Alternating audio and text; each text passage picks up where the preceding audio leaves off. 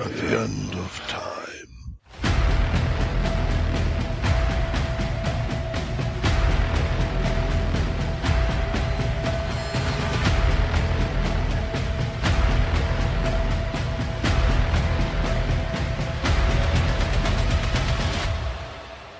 Thirteen. O'clock.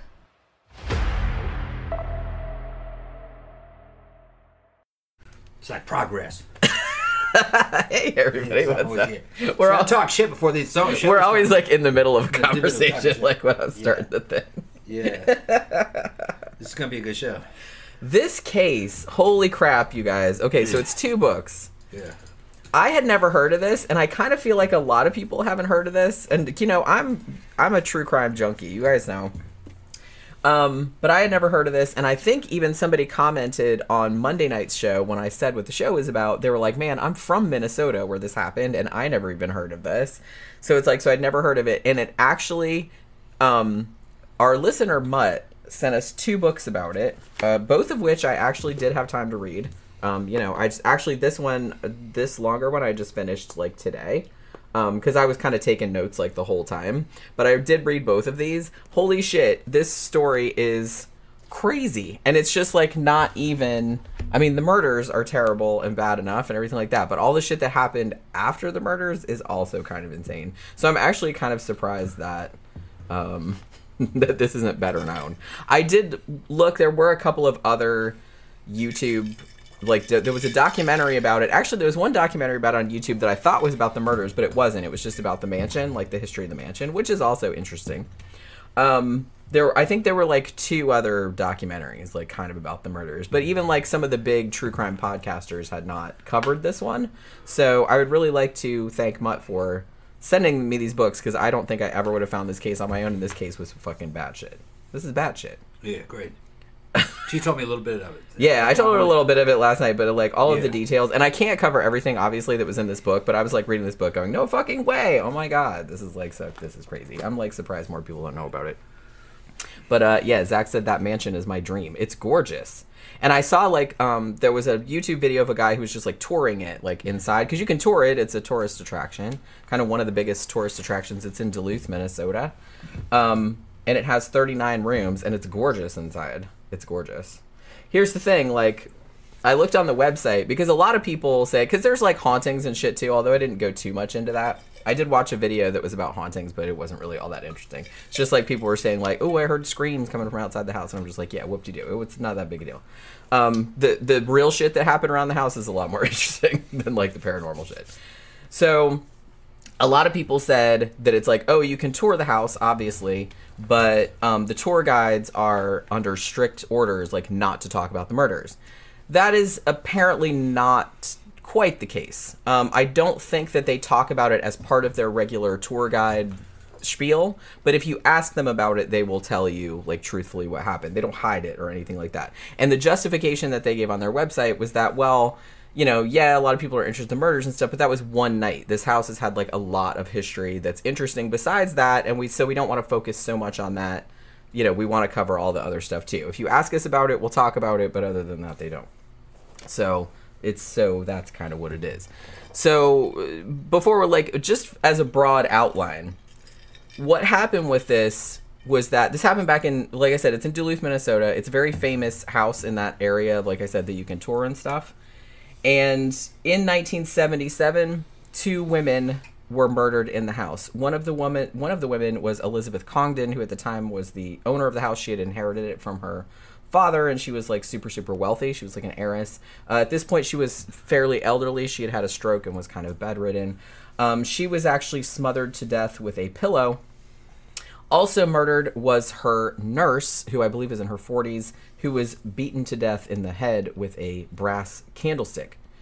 Now, who they thought did this, and we'll get into all the particulars like in a bit. But who they thought did this was the husband of one of Elizabeth Congdon's adopted daughters, who may be legit a crazy person. I mean, she's not a crazy person, but I think that she has some real issues and is possibly, allegedly, maybe a serial killer. Um, just depending. She was never convicted of that. She was convicted of some other things, but there are a lot of suspicions floating around about her. Um, as far as I know, she is still alive. Uh, I think she would be about 91 years old at this point. She was in prison for a time, but she got out quite a while ago. I believe she lives in Tucson, Arizona. Um, but yeah, I think she's still walking around. But she's 91. I don't think she's going to hurt anybody now, but you know, possibly a serial killer. For sure an arsonist. That's she was convicted of that. But this woman I think I said that when I was telling Tom about the book last night. I just kind of went like that and I was just like, this fucking woman. I was just and she got away with so much shit. If she did like a quarter of the stuff that they suspect that she did but probably couldn't prove, like I said, she's legit a serial killer. And she's kind of one of those women that for whatever reason is real good at manipulating people into doing shit she wants. Even though she's not like super hot or nothing like that but she's just like really good at doing that. And she's also one of those people that's real she's just always got a scam going she gets she's always got a scam going and then when somebody calls her out on it she like plays a victim. Like i don't know why you're picking on me. Like i have all of these health problems and i'm a wonderful person and i do this that and the other thing. Like i've known kind of people like that in my life so i kind of know what they're getting at with that but i don't know. This fucking shit is just crazy. It's crazy. Um, Zach says I love mock Tudor houses. I believe it's Jacobean, but um, I'm not actually sure. That's what it was built to to look like. You know what I mean? Because I think the reason it's called Glensheen was because the man who bought it, who was like an he was like an iron magnate, um, and he wanted it to look like the English country houses, like I said, the, from the Jacobean era, and they called it Glen because it was like in all of these um, woods and stuff. And then they the sheen was from the some English village that supposedly his ancestors had come from or something like that. So that's why they called the house that. You know what I mean? But like I said, I'm not even going to be able to scratch the surface of all the crazy shit that this woman did. But I I did like take a lot of notes. So hopefully this. I don't think the show will be five hours long. I know I always kind of say that, but it's it's a lot. it's a lot. So I don't know. So like I said, so I gave like a little bit. Do we have anything that we need to talk about before, Um, no, not that I, not that I know of. like anything that we kind of need to cover before. I think we might be able to roll it. Is, there's nothing, um, nothing hanging or nothing uh, we need to announce. No new Patreons or anything like that. I don't think. No, I would normally have written that Okay. down. All right, yeah, then. Yeah, Danny said it was Colonel Mustard with the candlestick. Yeah, it's it is very clue like this murder, um, except I was saying to Tom, I was like, um, this murder. I mean, they were pretty sure they knew who did it, but it's technically unsolved because the person who was convicted of doing it, the conviction was overturned like a few years later, and then they never convicted anyone else of it. So technically, it's unsolved, but everyone's pretty sure that they know who did it. Although it's possible that that wasn't what happened, but unlikely in Yeah, my they opinion. reminded, Iris just reminding you that last week was almost five hours. I know. Yeah. I try to like, but here's the thing: I get so, and particularly with this case because I had a whole book about it. Yeah. And it's just kind of like, so I had a bunch of notes written beforehand, like that I got just from various other sources. And then when I started reading the book, I was like, oh, that's good. I got to put that in. Oh, that's Yeah. good too. I got to put that in there too I'll tell you one thing: long videos. I, they were really helping me out that fucking trip to Mississippi and Well, back. there you go. I was uh, I was driving that rented uh, that rented Toyota, and I listened to down Wang. Wang the whole way, Yeah. and I was looking for his like four and six hour show. Yeah, it's You know what I really mean? 'Cause good. It's just like it kills a lot of time quickly. If you're working or you're traveling, Yeah. yeah, one long one fucking takes. it's a big cool bite because out yeah, of it. what I do a lot, like if I'm Yeah. working on like if I get a really big graphic design project that I know is going to take hours and hours, Yeah. like I'll usually put on like six hours of scary stories. You know what I mean? Yeah. Like from B Busta or Mr. Nightmare or something yeah, like you don't that. get as many commercial interruptions. You don't have to choose another one. You just let it ride. yeah, you just kind of like you don't Yeah. have to worry about it going to and finding another video and stuff. So you can just kind of listen to it in the background. Like yeah, Yeah. I do that a lot Yeah, too. Wang's come out with big compilations now. He's posted. Those, yeah, those They're are great actually. Great, yeah. Although there's some on there that I can't watch because they're Too gross. because they're too gross. We're talking about setting cats on fire and catching dudes. Oh yeah. Well, the one we started watching, like that was like the first case and we were both like, "Nope."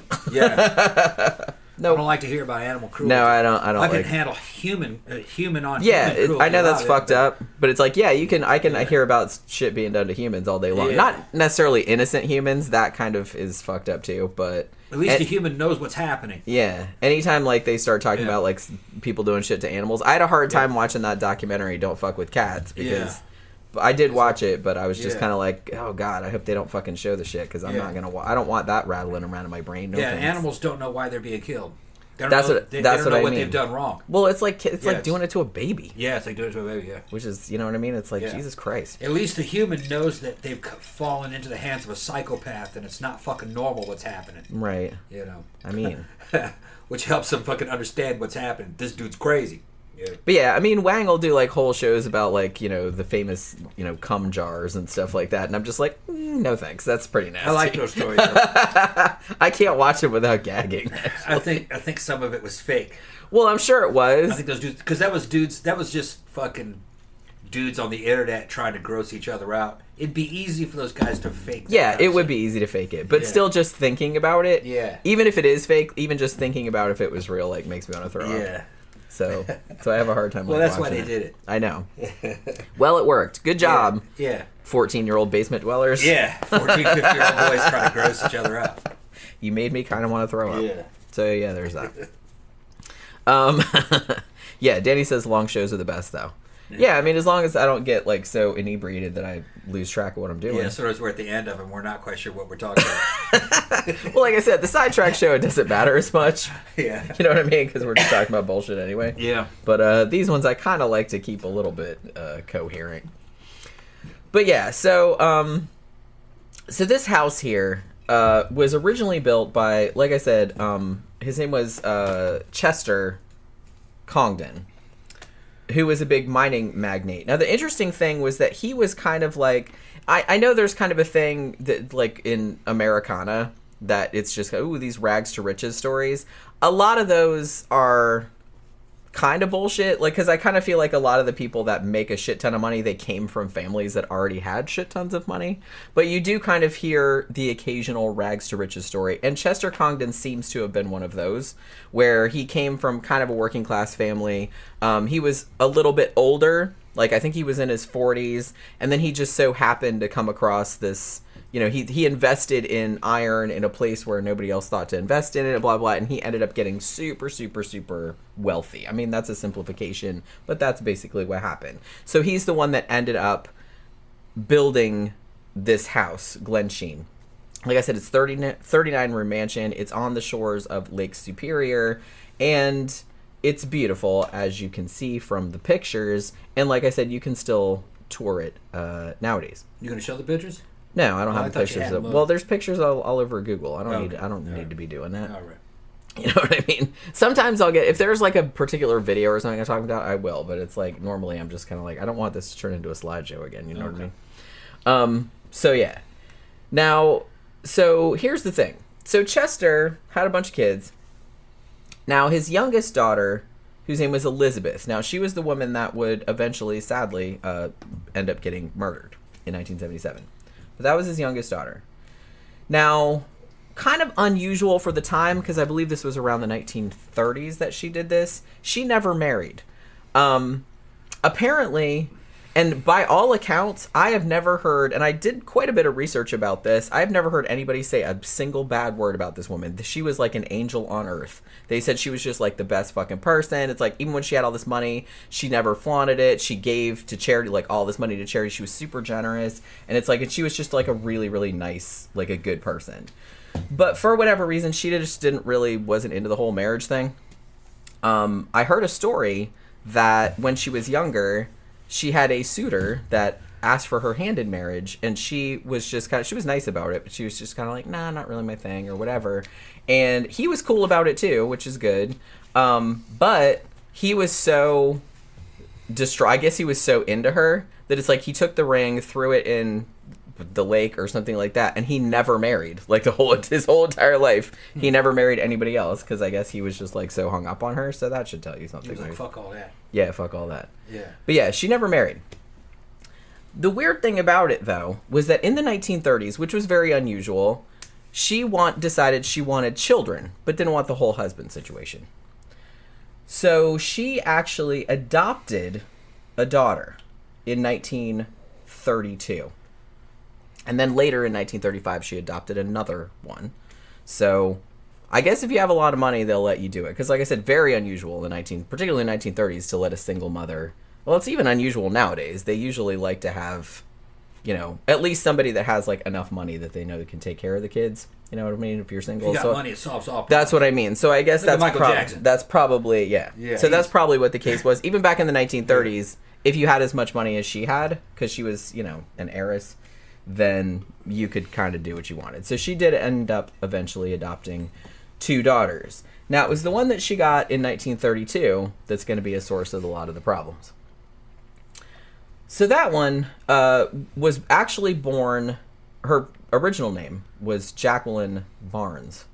Now she was born in July of 1932 um, to, I guess, an unwed mother in North Carolina.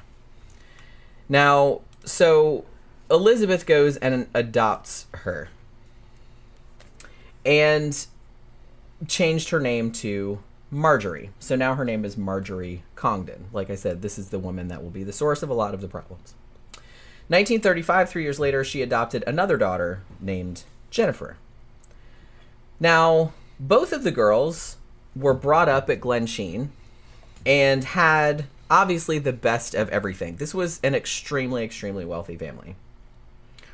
Um, you know, they had horses, they had pretty much like whatever they wanted. You know what I mean? Uh, they went to private schools, boarding schools, all that kind of stuff. Rich people shit. You know what I mean?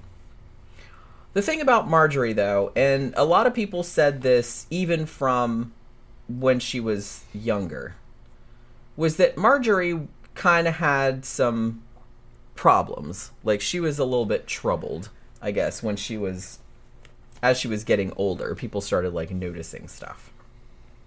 Now it seemed like it was probably the case that she might have needed some discipline and some structure in her life. Um, but I don't think Elizabeth really knew what to do with her other than just giving her whatever she wanted, which is not great for this type of person. But on the other hand, I think Marjorie, considering what we will know about her as the show goes on, I think she probably has like a lot of mental health issues that I don't know if parenting would have fixed. You know what I'm saying? Now, they did say that Marjorie was quite introverted, um, a little bit. I don't know if I'd go so far as to say antisocial, but she wasn't real gregarious or outgoing or anything like that. Uh, she was quite spoiled, and um, you know, because she was used to getting what she wanted. She was very bossy. Uh, they called her that too. Um, and later on, like she was having such problems that at some point Elizabeth, her mother, didn't really know what to do with her and was advised to send her to like a psychiatrist. You know what I mean? So it must have been pretty egregious. So when she was 16, um, they sent her to this place uh, called the Men- Menninger Clinic in Topeka, Kansas for like troubled adolescents. At this point, she was reportedly diagnosed as a quote unquote sociopath. Remember that for later because that will definitely come into play. So they noticed that even back then. So this would have been what, the 1940s or early 1950s? Um, they recognized that there was something the matter with her, like even when she was a teenager. Um, so there was that. Now, one of the things that stood out to me that was in the book um, of something that she did, one like I said, she was real spoiled. So she decided that she really wanted a horse, like a lot of girls do. She's a horse girl, and Tom says horse girls are crazy. They're fucking crazy. Well, I this- worked in the industry. That is true in this case. They've got for nice sure. ones. They're nice. They're nice. But know, you got just- to. There's always joking. a streak of crazy in horse girls, especially if they've been in this industry for a long time. They start getting in their twenties and thirties. The bitches are crazy. Yeah. Yeah. Well, this bitch was for sure crazy. Yeah. I don't think it had anything to do with horses, but yeah. So she she very badly wanted a horse. So her mom, who was always I mean, like I said, her mom was not one of those was like, oh, I'm buying her love or anything like that. She was just kind of like she had wanted children really badly. Um, she wasn't married, and she's just like she adopted them, so she appreciated them, so she wanted to give them everything. I think it was kind of more of that kind of situation. So Marjorie really wanted a horse, so her mom bought her a horse, as you do. And after a while, Marjorie didn't really give a shit about the horse anymore. Like she didn't really want to take care of her. She just like care of it or whatever. I think it was a male horse actually, but um, she's like, eh, fuck it, whatever. So at this point, Elizabeth is like, well, you know, we could sell the horse to someone who, if you don't really want to take care of him anymore, you don't want to ride him anymore, then we'll sell him to somebody who will take care of him and stuff like that. Not too long after Elizabeth made this decision, apparently one of the stable hands or somebody that worked on the estate or something walked into the stable and saw Marjorie in there feeding hay to the horse. And they thought it was a little bit unusual because she, like I said, she didn't really like bother with the horse anymore. So the stable hand was like, "Well, I wonder what the fuck is going on with that." And then he said that she acted like super shifty, like she turned around like, "Oh shit!" Like she wasn't supposed to be in there, and she dropped some shit and ran out. And they said when he looked in the the handful of hay that she had, there was a bunch of pills in there. She's trying to kill the horse. So she was trying to poison the horse because she didn't want anyone else to have it if she couldn't. That's what they thought. They did save the horse. though. The, the horse was fine, and he got sold to somebody else, so it was okay. Because I was worried about that. I'm like, what happened to the horse? He was fine. She probably had no idea what she was doing. It would take a lot to kill a horse. Would you? Get it, that was some Yeah. human medicine. I yeah, probably. right. I don't know It would take a exactly lot, what the yeah. pills were, Probably but and I think she was a teenager at this point. Yeah. So I think her only thought was, oh well, they're gonna sell the horse if nobody else can have it if I can't have it, even though she wasn't willing to take care of it. So you can kind of see the sort of mentality we're dealing with here. Yeah. Now, the interesting thing about Marjorie and her sister, Jennifer, um, they weren't particularly close when they were growing up.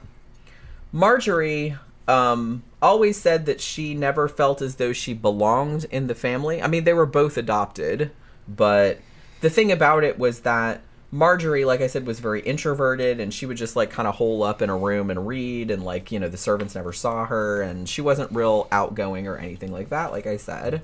While Jennifer was actually a lot more outgoing and she was real friendly, and, you know, and everybody in the house just loved her to death.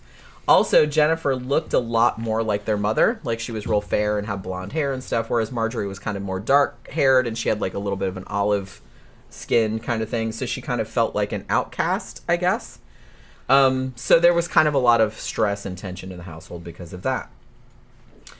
So, um, you know, just to please their mothers, they would kind of, you know, they both were bridesmaids at each other's weddings. But you know that like i said they didn't really get along. And i'll kind of get a little bit more into that later on after some bad shit happens. Um, but jennifer eventually married and moved with her husband to wisconsin.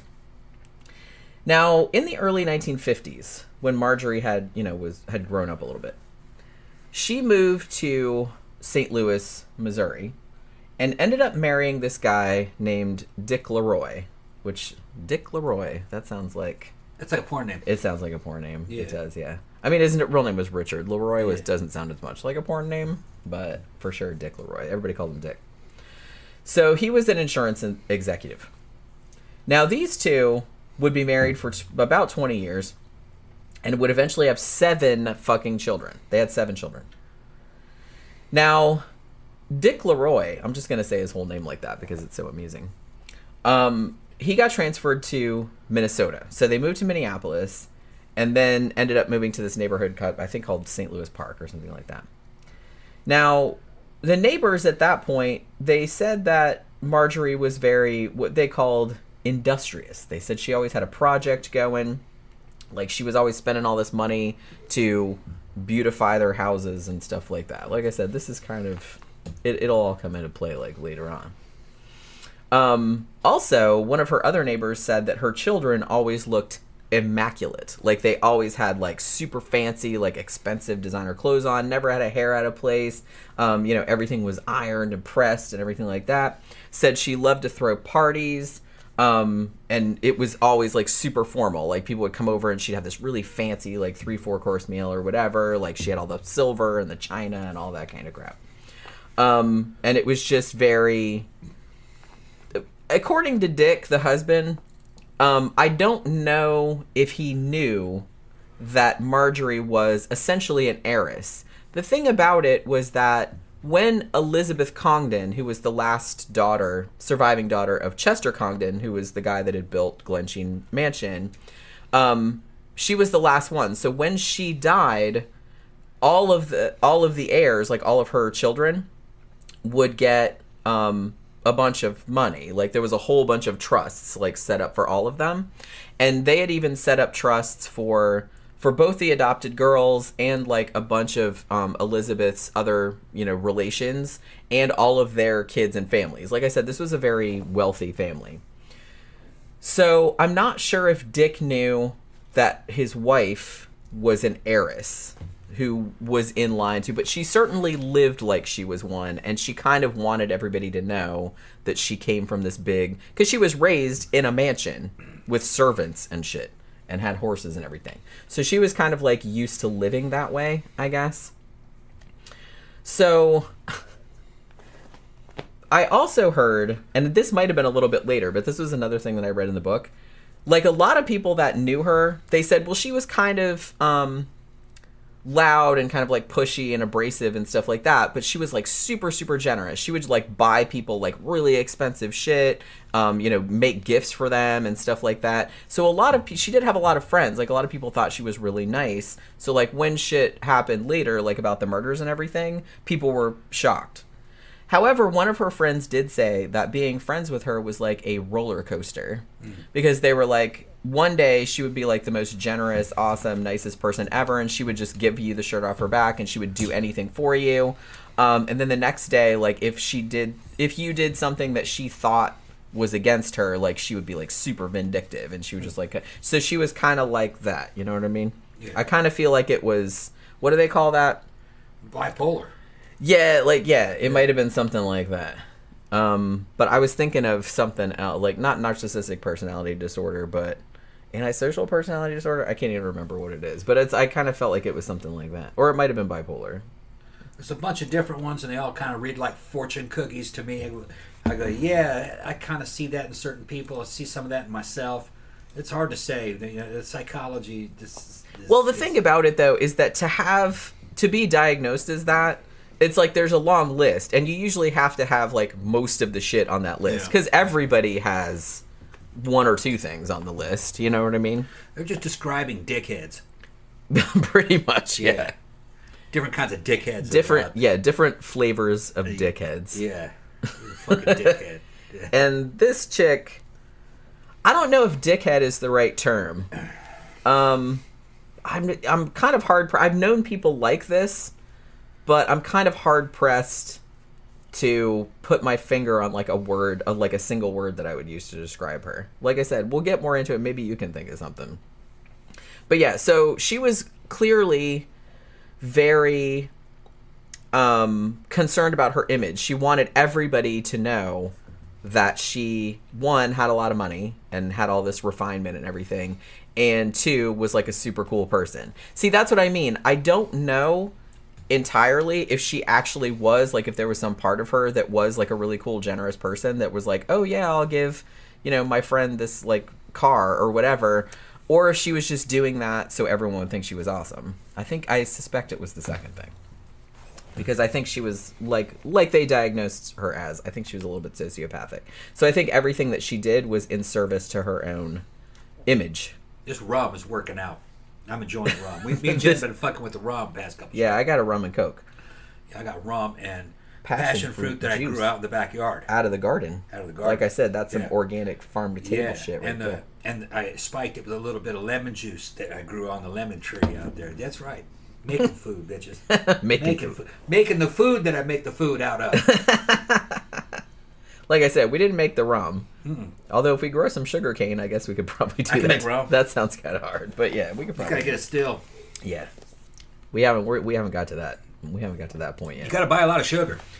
yeah, it is a There's a lot, of sugar. things that you need. Yeah, You, it's not free. I'm not sure you could. You could probably make it in bulk cheaper than you can buy it, but it's probably a situation kind of like ice cream. You cannot save money make ice cream. You, it I mean, it's costs good. more to make the ice cream than it it's is to good buy. if you make it because Yeah. we used to make it when I was a kid, like because we had like the little ice cream maker thing. and we used to requires a make lot it- of cream and a lot of eggs. It's and a lot of sugar. delicious, You can but buy. it's not really worth it. It's not worth the money unless you probably were to buy it all in bulk and make a shit ton of it. But you Yeah. probably have to make fifty gallons of it. Cause to crap, break man, even. you can just you can go buy. We got some Publix ice cream the other day. I think it was like two gallons for nine dollars or something like Yeah. that, and that shit's delicious. No, it was a gallon for nine dollars. So it was two half things. oh, two half gallons. Yeah, that, okay. yeah. Publix ice cream is fucking great. It's almost as good. It's as good as Bluebell. I think it is. Yeah. Yeah, I got some Bluebell when I was in Mississippi. Bluebell fucking strawberry. Man, that shit was. I forgot how good that was. I haven't had Bluebell in a while, but you know, we'll Okay. get we'll get back to that. We got it back to show. Oh, actually, or when you go get another drink, like put some more ice in my shit. Okay. My shit all like All right. please, because it all melted. So, uh, so yeah. Um, but like I said, a lot of the friends. So, like this one woman who was a neighbor of theirs, like after they moved, because they moved around Minnesota for a little while, and um, some of the houses they had were like large. Like I said, they were trying to put on a good face, like look how much money I have and everything like that. Now, one of the ladies that was the a neighbor of theirs said, "Yeah, man, like Marjorie was so cool and it's like she um like the lady that had once lived in their old house, like she was pregnant. It's just like, man, she gave us all these maternity clothes and she brought when I was in the hospital giving birth, she brought me like all these strawberries and she brought me all this stuff. However, this same woman also said she was like a compulsive liar, which is another thing that a lot of people said about her. So this she's kind of a weird woman. So her husband Dick was still working at this point. I think he kind of stopped working later on because she was like, "Oh, I got all this money, so don't worry about it." Um, but he did have an office. However, Marjorie, um, who claimed later on that she's like, "Well, I really never learned to handle money because when she grew up, she just always had whatever she wanted," which I guess that's kind of legit. But she just spent money like it was nothing. Like she would just go and shop. She would just spend thousands and thousands and thousands and thousands of dollars, like um, on shit for her kids, on shit for the neighbors, on shit for the house. She would just spend it like without worrying about it. Now, for a long time, Dick, her husband, didn't know about any of this, but then he starts getting bills, like because I guess they had joint accounts, right? So he's like, so I'm getting, he's getting all these bills, and he's like, what the fuck are these for? I didn't spend fifty four thousand dollars on Yeah. whatever it was, and everything like that. He's like, what the fuck is happening? And then he, she would always kind of like come up with some kind of story, you know what I mean? What ended up happening was that Dick, the husband, would end up asking Elizabeth, his mother-in-law, for money, like to cover the bills, because he's like, we're gonna get like foreclosed on or whatever, because she's spending thousands. That's like she just she spent money like she had unlimited money, and they didn't have unlimited money. She thought she did. She thought she had unlimited money. Wasn't her money. Like she had the thing about it was she had a trust like from her family, but it gave her like a stipend like a monthly. I don't even remember how much it was. I mean, it was a lot, Sounds but like one of those compulsive shoppers. Like yeah, she just seemed like she just spent and spent and spent, and she just like wasn't more even. They used to have this on this fucking television shopping channel. What's called QVC. Yeah, and it was just these people all day long selling you these items and people buying it. It was back before the internet, it was just telephone. I mean, I'm pretty sure that shit's still on. It's probably still on. I think it's still And on. evidently, like data came out that overwhelmingly, who was buying that was fucking compulsive shoppers, and they were broke older women, Yeah. single in trailer homes, trailer parks, and then they end up being like hoarders. and they're hoarding. Yeah, Because we see that a lot if you watch Hoarders. Yeah, Like, oh my god, the women that are on there, and like I said, I always say this because I feel like the first few seasons of Hoarders, I think they gave like a skewed perception because it was almost all women. Hoarders, it's are more likely to be men, but they hoard in a slightly different way, like for slightly different reasons. But the women that they had on there were, oh, they were all about the QVC. Yeah, Either that or they were real into thrift stores. yeah, Because if you go to the thrift store and you're like, hey, this is only a dollar, hey, that's only a dollar, and then suddenly you spent like five hundred dollars, you know what I mean? yeah, and then they have it in a bag and then they throw it in a corner and they never. And they never even open it, yeah, and and that's that QVC shit was doing that. which is crazy. Well, yeah, because some of them ordered shit from Kiwis, they never even opened the They in box. the boxes. They found just out- because the high that they got was from buying the shit. yeah, they don't would- really give a shit and about talk it. to the salesperson over the phone. Yeah, Because because they're lonely. Yeah, yeah, they interact. Because there's obviously a lot of emotional issues that Yeah. they're dealing with via the shopping. Yeah, and they're buying just costume jewelry and bullshit, little statues. Yeah, shit that they, and like I said, a lot of times they never On even a take credit it. card. They never even take it out of the box. Yeah, they don't have the money. They just got credit cards. And I'm sitting there thinking, how the fuck do these people get all of this credit? Like they won't give me any more Eventually- credit, that's for sure. And I don't do that shit. You got all of those credit cards that are fucking maxed out. well, I know that, but it's like they probably do too. You pay it though, at least. But I do pay them. Yeah, Yeah. that's what I mean. I do pay yeah, them all. we need to get that shit paid down. Well, I know, but I'm just saying, so give us Jen a super chat credit. so I can pay my credit card bill. I have like, I get credit cards. I got my credit's great. well, yeah. Well, you didn't even that start. married you. Find out I married you, probably affect my credit, as far as I know. nah, I won't. You don't think so? It'll be all right. Yeah. I got I got a fucking I got a fucking Citigroup prefer, preferred credit card offer saying you're pre-approved for this shit. Fucking just call us. Yeah, but I get those too. Yeah. And like, if you do call them, they're like, no. Yeah, but I've seen my, I've seen my credit rating is good. Well, yeah, I've they'd probably between give it to you. They wouldn't give it to my me. My shit man. is b- between used to be excellent. Now I'm just very good. But the thing about it is that, Yeah. like I said, I know that you were kind of like scared about that, but I'm just kind of like, but I do pay the bills. I'm Yeah. not late on them or anything like Yeah. that. So, you know what I mean? So You it's just got to get a windfall where you can pay some of that shit down. yeah, I would like to kind of like pay. Yeah. And honestly, like compared to some other people, I know Yeah, it's not that bad. It's not really that bad. I mean, I don't have that much credit card debt. I Like, was and, with her when she spent all that shit. well, mo- and the thing about it, well, and the thing about it is that ninety percent of it was necessities. Yeah. I needed it because it's like, oh, I lost a job, She and it's like job, I had to buy to groceries yeah. or gas or Yeah. something like that. It just all and it all added up. You know what I mean? A lot of it. In about a three month period. a lot of it accrued like after my divorce. Yeah, it was about a three month period. You know what I mean? Because I had to Yeah. buy shit for my apartment, and I had to buy, pay to move and get a new car and all that other kind of crap. Give me that shit. I'm gonna get it. Give me that shit. Give me that shit. Allison says, I don't like the people who also hoard animals. I know I hate that. And you always kind of see it too. Like the on the show and it's like they have all these cats or dogs or something like that. And I'm like, man, that's fucking that's fucked up. Making those animals live in those fucking conditions. It's like they've gotta be sick. You know what I mean? Ugh. It's awful. And they're just like they're they're just living in their own filth, you know what I mean? Because they're just like, oh, we're just gonna let the dogs and stuff like shit all over the floor. It's horrifying like I said, if you want to live like that, fine. But it's, I mean, that's not great either, obviously. But because they don't know what they're doing. But don't fucking voice that on the animals. They don't know. Um, Tequila says, "Hey guys, you're doing my show. Got here late, but so excited. I'm glad you're excited. We haven't got too too much into it, but we have started talking about it, which is crazy because we don't usually start talking about the actual topic this early, but we did actually. But we haven't even got to. I went over the murders a little bit, but we're gonna get like more into it as we go on. We're just talking about Marjorie, and then when we got into the whole thing about her um, spending problem, then we kind of got off and talking about hoarders. So you know what I mean.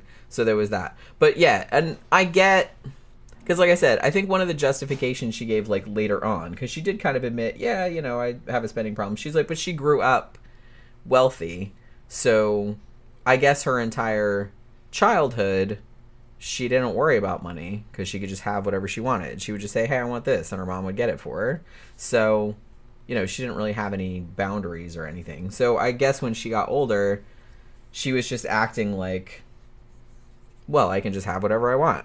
You know, not blaming her mom. I'm just saying, if you grow up like that, and then you don't have as much money when you get older, it might be kind of hard to adjust to because you're used to just like buying whatever you want. So maybe that's true. But uh but yeah. So poor old Dick Leroy um put up with her shit for 20 years. Um but the whole time, like I said, they're pretty much going deeper and deeper and deeper into debt. I don't think he really knew the extent of it. And it was softened somewhat by the fact that her mom, Elizabeth, would bail them out most of the time. Like, he would go and ask her, hey, you know, we got this bill for, you know, $12,000 and I can't pay it. And she would write him a check.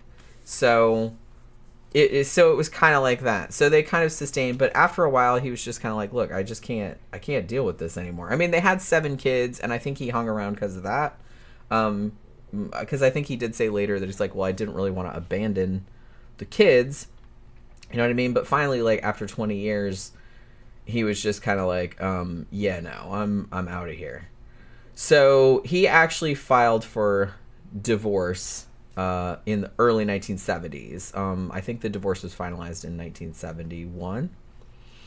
Um, they determined later, and I think this is an estimate, that over the course of the marriage, uh, she had probably spent about a million dollars in back then money, which I don't even know how much that would be in 2023. So, like in from 1951 to 1971, they were married. Over that time, they think that she spent at least a million dollars in back then money. Um, one of the things that she bought, and they went a lot into this in Glensheen's Daughter, the book that I read, that that um, Tequila set. One of the things that she was because this lady, she was not only like a horse girl, but she was also like a weird stage mom. She got all of her kid, her seven kids. She enrolled all of them in ice skating classes, and she wanted them all to be like fucking champions, man. Yeah. So, and that's not cheap. I mean, you know. So seven kids. She pays for all of them to go to these ice skating classes. She buys them all of these costumes, um, like custom costumes and all this other kind of shit. Um, and that costs a lot of money too. And she got all of them into horse riding also. The fan that sent you the book is in the comment section. Yeah, yeah, yeah. I know. Okay. So you weren't you weren't here for Oh, a long there? time. Okay. I already I already addressed Okay, it. Um, yeah, he said I'm planning a trip up to the mansion in a couple of weeks. Oh, that's awesome. Like, take some video of it and like send it to me. I'm fascinated. I just I I didn't I, I said this earlier like before you got here, but I was just kind of I was so glad that you sent me these books because I just finished reading that book like today. Like I was taking notes about it like the whole time, and I was just kind of like I probably never would have found that case on my own, but that shit was like fascinating. I was like so into it, you know. Um, let's see. Allison says, um, Jenny, did or would you guys ever cover the um Papin Papin sisters murders? Didn't did we talk about that? It sounds kind of familiar, but I'd have to look it up. Um, but if I Kinda does sound if we haven't done it, then we would probably do it. Yeah, There's not enough there for us to remember who that was. yeah. It sounds familiar though. Got the two twins that went crazy. That's what I thought. I thought it was which I think we covered. We did a show about like what like twins or twin psychosis or mass. what- or yeah, like um, what's that? What do they call that? what they call it. Uh, folie à deux. Folie à deux. Yeah. Madness shared by two. Yeah. We might have done a show about that where we talked about it, but I'm not really sure. So I would have to look it up. Um, yeah, Zach says, oh, that would be $7.7 million today, apparently. So they think that that's how much she spent over the course of the marriage. Hmm. Um, like it was $1 million in back then money. But like I said, that's. And she wasn't even that fine. No. well, see, that's the thing. And did I say this like before we started the show? I was like, not to be not to be crass or anything like that, but it's just it seemed like she was able to just like manipulate people into doing shit. Yeah. Either she wasn't super hot or anything like that. I don't really know. I think put like her kids were like scared of her. Yeah. So I don't know if there was something else going on. Like, Beware, don't- man. Don't let a woman run through seven point seven million dollars worth of your money and she's not fine. She's fine, you might have an excuse, but she's not fine. Still don't. I mean, don't do it. Yeah. especially if it's just like buying a bunch of bullshit. You know yeah, what I a mean? bunch of bullshit. Right. Which Ice this skating kids and shit. and the thing about Marjorie is that, and she used this as a defense at her later trial, was that all that money I spent, you know, she gave it as an excuse. Well, you know, I grew up rich, so I didn't really know how to handle money. Which, like I said, that's okay, that's understandable. But she also said, oh, most of the money I spent wasn't even on me; it was on her kids, which in a way is kind of true. She did spend a shit ton of money getting all of her kids into the ice skating shit. Now it, it seems like only they all kind of liked it, I guess. Some of them were just like, eh, I don't really want to do it. They didn't give a shit. Yeah. Her one son Steven was real into it though, and he apparently was like real good at it, and he won a bunch of competitions and stuff. But the thing about it was that I will note, and this is not proven or anything like that, but in the book, some of the other people that she knew, like the other parents of the other kids that were ice skating at the same place where her kids were being trained, um, suspected that she might have been perhaps sabotaging the other children. Um, like stealing their custom ice skates or fucking with their skates so that her son Steven would always win. Um, they couldn't prove it, but a lot of the parents there did think that she was up to some shit. I also thought this was interesting. So she had their costumes custom made. If she saw some fabric she liked in a store, she would buy all of it so that none of the other parents could have it. So her, hers would always stand out. Yeah. Also, she had a seamstress make them, but she would have the seamstress leave the hems undone so she could take the costumes to the training place and sew the hems so it looked like she had made the whole things herself. So that should give you some idea of like like, what we're. personality That's what I was thinking. That's what I was Sounds thinking. like histrionic personality. That's what I was trying to think of. Yeah. Thank you. I knew you would come up with it if That's I what went. That's what that sounds like. Yeah, because I was just like, that's Yeah. I now. Like I said, there's no proof that she fucked with the other kids' skates or anything like Yeah. that. But a lot of the parents there did seem to Look suspect. Je- uh, this is Jenny's real hair, by the way. Look how pretty her real hair is. when it's clean. yeah, when it's clean, she's got real fucking pretty. Well, it's like sometimes I don't feel like washing it, so I just put a wig over it. yeah, because it's a pain in the ass. she like got to pretty, wash. got pretty hair. Yep. Do you, do you need me to uh, trim underneath there? Eventually, yeah, Yeah. because I haven't done it for a while, so it's kind of long. Yeah. Might need to like, yeah. But so I just, Bangs look good though. yeah, they're a little bit. I think they're kind of, they're mostly straight. I like. Yeah, I like that. They look better when they're shorter. Um, but yeah, so that was just like a little detail I wanted to write down because I was like, well, that is really emblematic of the kind of personality that we're talking about. Very much into her appearance, like how she looked. You know what I mean? And apparently, she was real um, strict on the kids. Like she wanted. She was one of those. Like I said, it's kind of like pageant moms. You know what I mean? Where they're just kind of like, uh, you, they're living vicariously through their kids. So they want their kids to be like super awesome. So they're like really hard on them. histrionic personality disorder is like narcissistic personality disorder. The it, it, it's it's one of the varieties of that. But one of the things is is they, they like to make themselves look a lot better than they really are. They like to think that everybody's out for them, that that all men want to sleep with them. It's it's usually a woman thing. Um. Yeah, attention whore. That's a, that's that's Yeah. one of the main things with Which those kind of people drive me Yeah, fucking crazy. I can't living vicariously through children, narcissistic personality It's- disorder. It's messed up. That's where the children is nothing more than just a reflection of her. Yeah.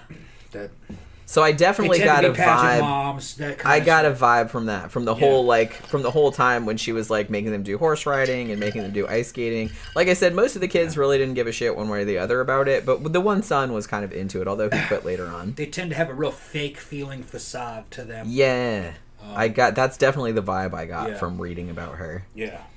Um, yeah, Tequila said they made a. Yeah, I wanted to bring that up. They did make a movie at Glensheen Mansion. This was when, um, this was in 1972, I believe, when Elizabeth was still alive.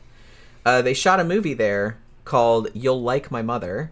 Uh, it had Patty Duke in it, and the weird thing about it was that it was like a thriller, like about somebody going to meet their mother-in-law, and then there was like a murder involved and stuff. And it's just kind of like, oh, five years later, hmm, something kind of similar happened. You know what I mean? There was for sure a murder. So yeah, I thought that was like pretty weird. It might be a good movie. I don't know. I never heard of it before. But uh, but so yeah. Now, right around this time period too, um, a house that she owned mysteriously burned down. Hmm. Wonder what that could be about. Insurance wires got crossed. Yeah. oh, Spark there's a lot of that will be Yeah. happening like, later wires. on. Yeah, yeah, yeah. there's a lot. It She was, happens every She wasn't even trying to like fucking hide it at some point.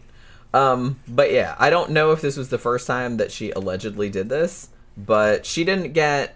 I mean, she was suspected, but they didn't really have enough to prove it, so it just kind of didn't go anywhere. But that was around this time too. Now, at this point, so her husband Dick has divorced her after 20 years. Like I said, they have seven kids. Uh, like a lot of them are grown at this stage. But I think she still had three or four of them with her that were still younger teenagers. So she moves to Colorado. Now, I believe her, um, Elizabeth Congdon's dad, Chester Congdon, I think he also had some land and property and stuff in Colorado. So that, or maybe it was Arizona, but I can't remember. That's why she moved out there. So she meets her second victim, I mean husband, No, he's a victim. in uh, yeah, well, in 1975. Now this was Roger Caldwell.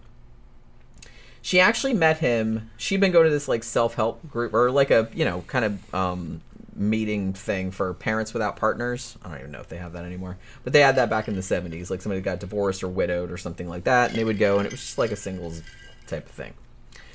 Um, now apparently he thought she was quite awesome. Uh, she was very outgoing and stuff. He was a little more reserved. Uh, some would say maybe um, able to be manipulated. I would never say that, but you know, some have said that. So they got married, I believe, only two months after they met, which is insane.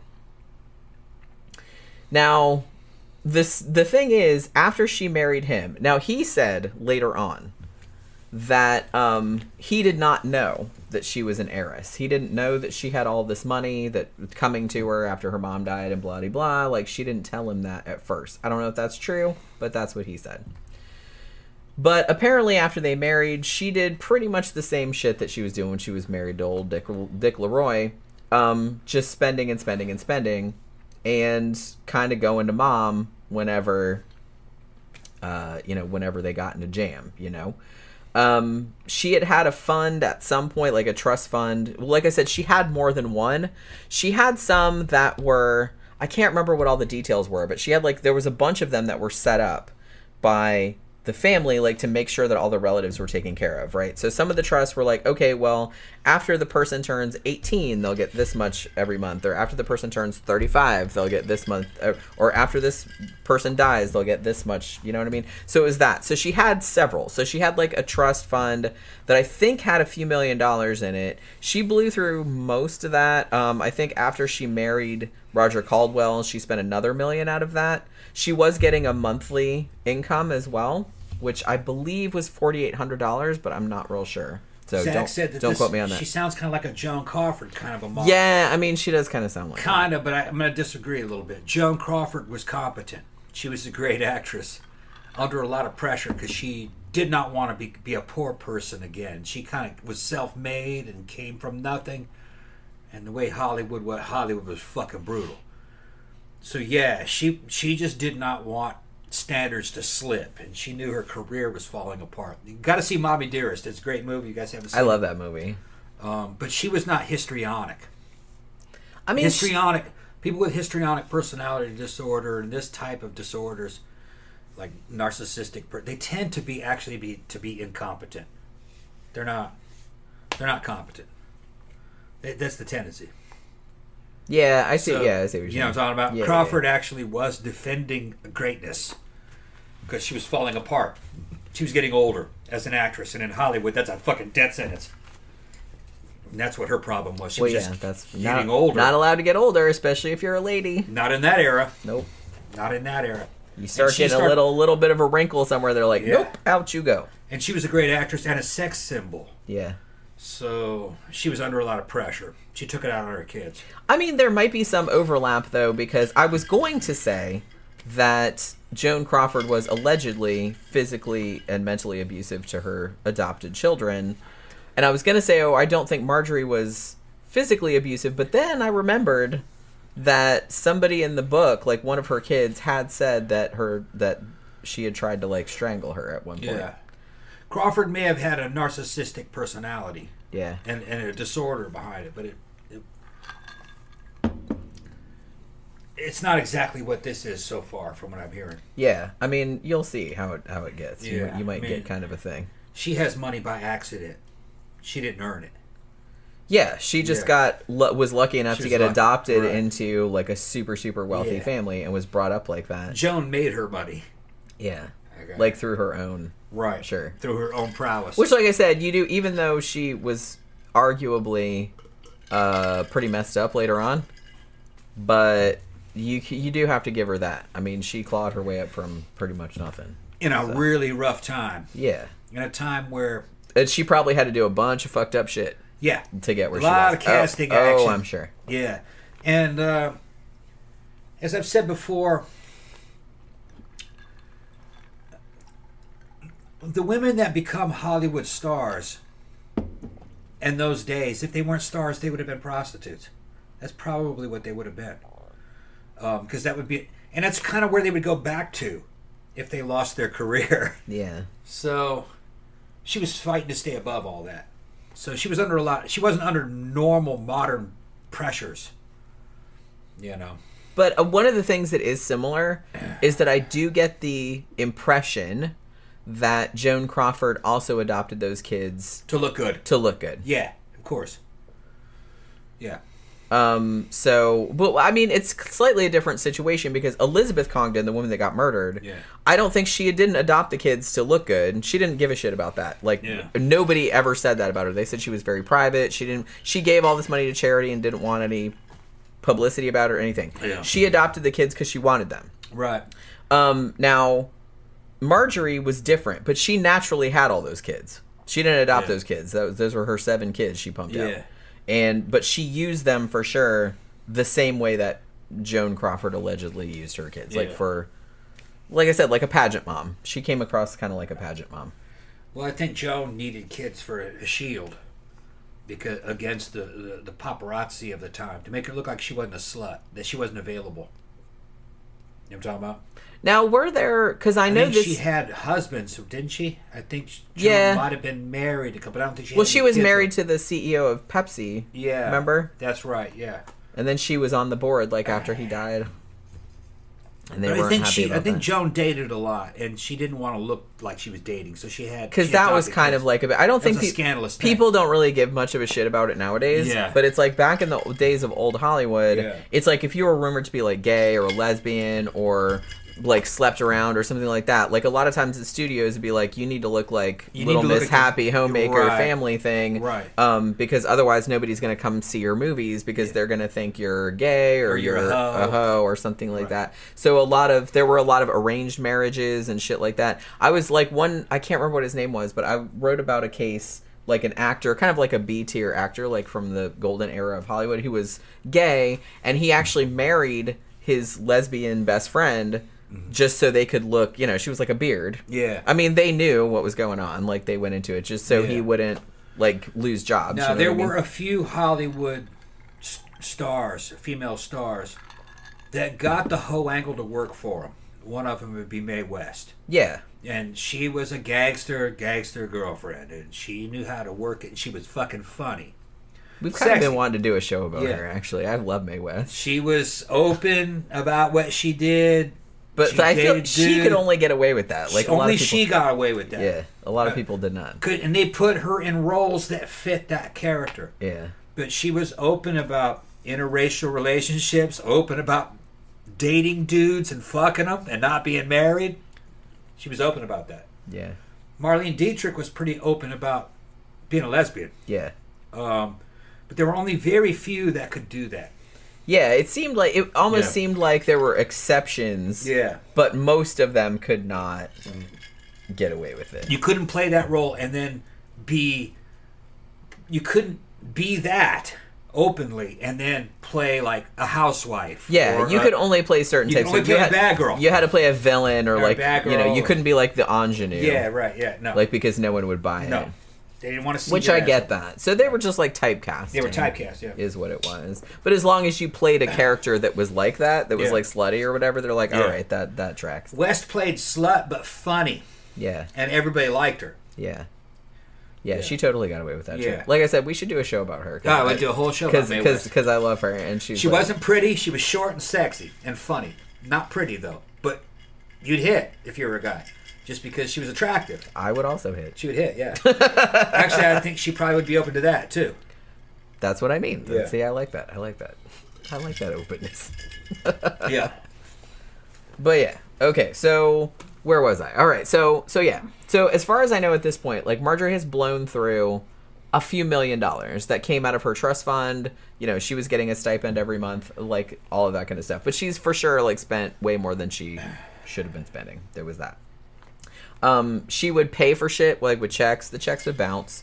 She would go to her mom, and her mom would indulge her as always um, which she probably shouldn't have done but you know she like i said she was that kind of lady um, but at this point um, in the mid 1970s elizabeth congdon had a stroke and at this point she needed nursing care like around the clock um, and at this point the she had um, i believe it was three trustees of her estate that were you know supervising shit and like seeing that it went to the right people and whatever And at this point, the trustees stepped in and said, We are not giving Marjorie any more money because she's obviously spending all of it, and this wasn't what was intended. You know what I mean? Because Marjorie would come there and be like, Hey, I need $50,000 for this, or, you know, $100,000 for that. And at this point, like, her mom would be like, Okay, and would write her a check. But at this point, the trustees are like, Okay, now that, you know, Elizabeth is. She wasn't, you know, she was indisposed, I guess. Um, but they're like, at this point, we're just like not we're to advise you to like not give her any more money because she's just blowing all of it. So, at this stage, it's 1977. And Marjorie and her husband, Roger, are pretty much broke because they've been cut off, essentially. Uh, their house got foreclosed on. Um, they had several cars, all of which were repossessed. But for whatever reason, well, I know what probably the reason is, but Marjorie still held on to this pie in the sky kind of fantasy that she still was rich. So she would call real estate agents and be like, "Hey, I'm gonna go. I'm gonna go look at this ranch. We're gonna buy this ranch that's like a million dollars." And she would go and tour it, and then she'd say, "Oh, I have all this money coming, you know, in in my trust, and it's like that's what I'm gonna pay for this with." But she would go and tour it, like almost like she was dreaming about this fucking life that she obviously could not afford anymore. Um, and she's like, "Yeah, my mom was gonna pay for all of it." And at this point, um, they wanted to buy a ranch. One of her excuses was why they moved out to the Southwest was because at this point, her, I believe it was her youngest son, whose name was Rick, who at this point was 17. Um, he had really bad asthma and like some other health problems. And so she said that his doctors had advised them to like move somewhere warmer because they were from Minnesota, you know what I mean? So it's like the cold weather was exacerbating the asthma, blah, blah, blah. I don't know if that was true. But they're like, okay, we want to live like where it's kind of warm and dry. So they are wanting to move uh, to Colorado. Now, so as I said, this is 1977, and at this point, they've pretty much come to the point where they don't really have any money left. And this is right around the time that the murder happened. So in June of 1977, Marjorie's mom, Elizabeth, um, she was on in her bedroom on the second floor in you know in Minnesota in Glensheen. Now, across the hall from her was where her nurse would stay. Now she had several nurses, obviously, that would come in like for long shifts or whatever. Now on this particular night, the nurse was named Velma Pietila, I think is how you pronounce her last name, Pietila or Piatia. I'm not really sure. I think it's just one L, so that's just usually like an L, right? I thought it was double L if it had to be, if it was like a Y sound, but I can't remember. Two L's probably. That's what I thought. But she, her name only has one L, so I think it's Pietila. Okay. So uh, she was the nurse on duty that night. This fucking saddest thing, one of the saddest things about this to me. Velma had actually been Miss Congdon's nurse for a long time, but she had retired a month before. The only reason she was working this particular night was because the woman, the nurse that would normally be there had like some other shit going on and couldn't come. And so they had asked Velma to come back even though she'd been retired for a month. Um, and Velma hated working the night, like the overnight shift. And her husband was like, "Man, please don't go. It's like, you know what I mean? It's like you've been retired. Please stay retired. You know what I mean? Like she wanted to hang out with her husband. They wanted to like to have retirement together. Um, but she's like, no, I'll just do it this one time. That just makes me so sad. Because spoiler alert, she got murdered. So she was only there for this one night because she had to fill in. Now, so she basically is there that night and the lady is there. I think there was only I think there was one only one other staff member that lived in the house, which I believe was the cook. They had some other staff members, was like a groundskeeper and stuff like that, but they didn't live in the actual house. I think they lived in other buildings, like on the property. You know what I mean? Because it's like an estate. So I think there were only maybe maximum three people in the house this particular night. I'm not entirely sure if that's true, but that's the impression that I got. The next morning, early, like 7 a.m., the day nurse arrives to relieve the night nurse. Her name is Mildred Garvue. She comes to the house and the front door is unlocked, which she finds very unusual. So she kind of stops in. She says hi to the cook who's in the kitchen. Kitchen, you know, the cook doesn't seem to nothing amiss. And then she starts going up the stairs toward um, Elizabeth's bedroom, and she sees um, Velma lying on like on the landing of the staircase because I saw pictures of it. There's like a like a window seat, like a long window seat, a bench, and she's laying on there. And Mildred's kind of like, well, that's really weird. Is she like sleeping or what's that about? You know what I mean? So she comes up closer and then sees that she's basically covered with blood. Um, and is clearly quite dead. So she freaks out, runs up the rest of the stairs to Elizabeth's bedroom, and goes in there. And Elizabeth is laying there in her bed with this pink satin pillow that had like a thing of blood on it, like just it was still over her face. And she had clearly been smothered with it. The room was also in massive disarray. Uh, it looked like somebody had ransacked the place. Uh, there was just jewelry all over the floor, um, other pillows and shit like that, just like all over the place. So, like I said, it looked like somebody had come in and like robbed them and like and killed the women. So Mildred runs back downstairs and calls the police. Obviously. At this point, they did not know if the killer was still in the house or not because they didn't know when this had happened. So uh, so basically the you know the nurse she stays on the phone just in case you know the the dude is still in the house or whatever. So the cops show up. Now they didn't find it. They went through the house. Obviously the killer was gone.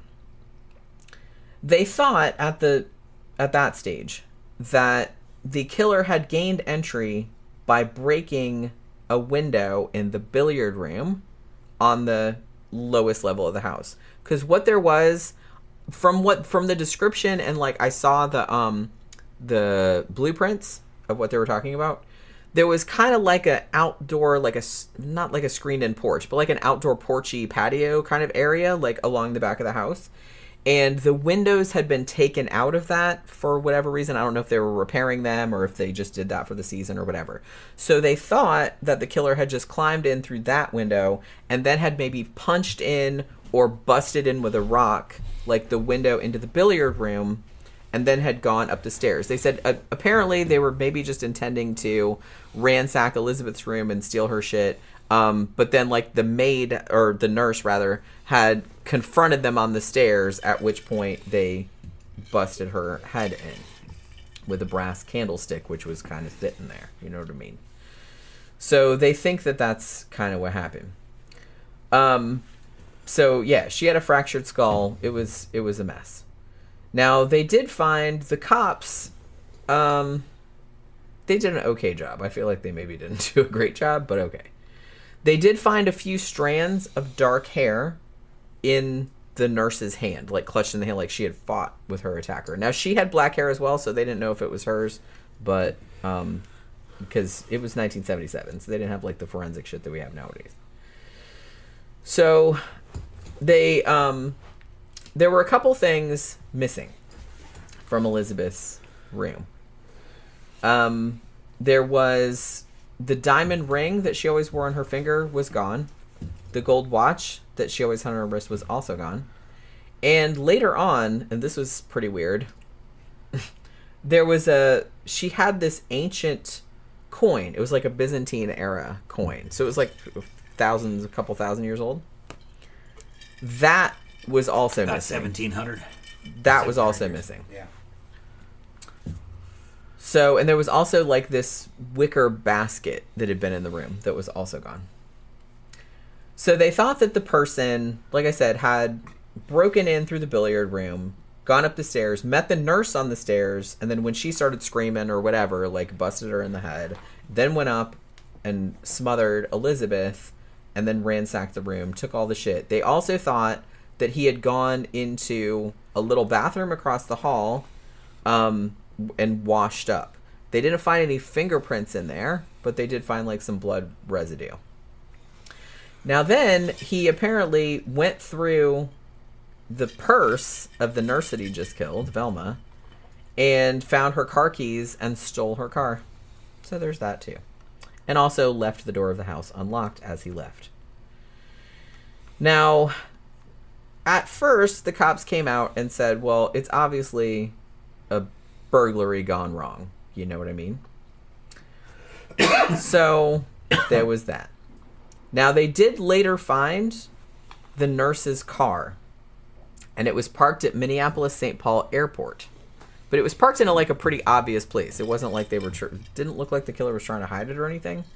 And then in a garbage can at the airport, they found the car keys and like the parking ticket for the car. So I thought that was a little weird. So 3 days after the murder, they have Elizabeth's funeral and all of the family members come there.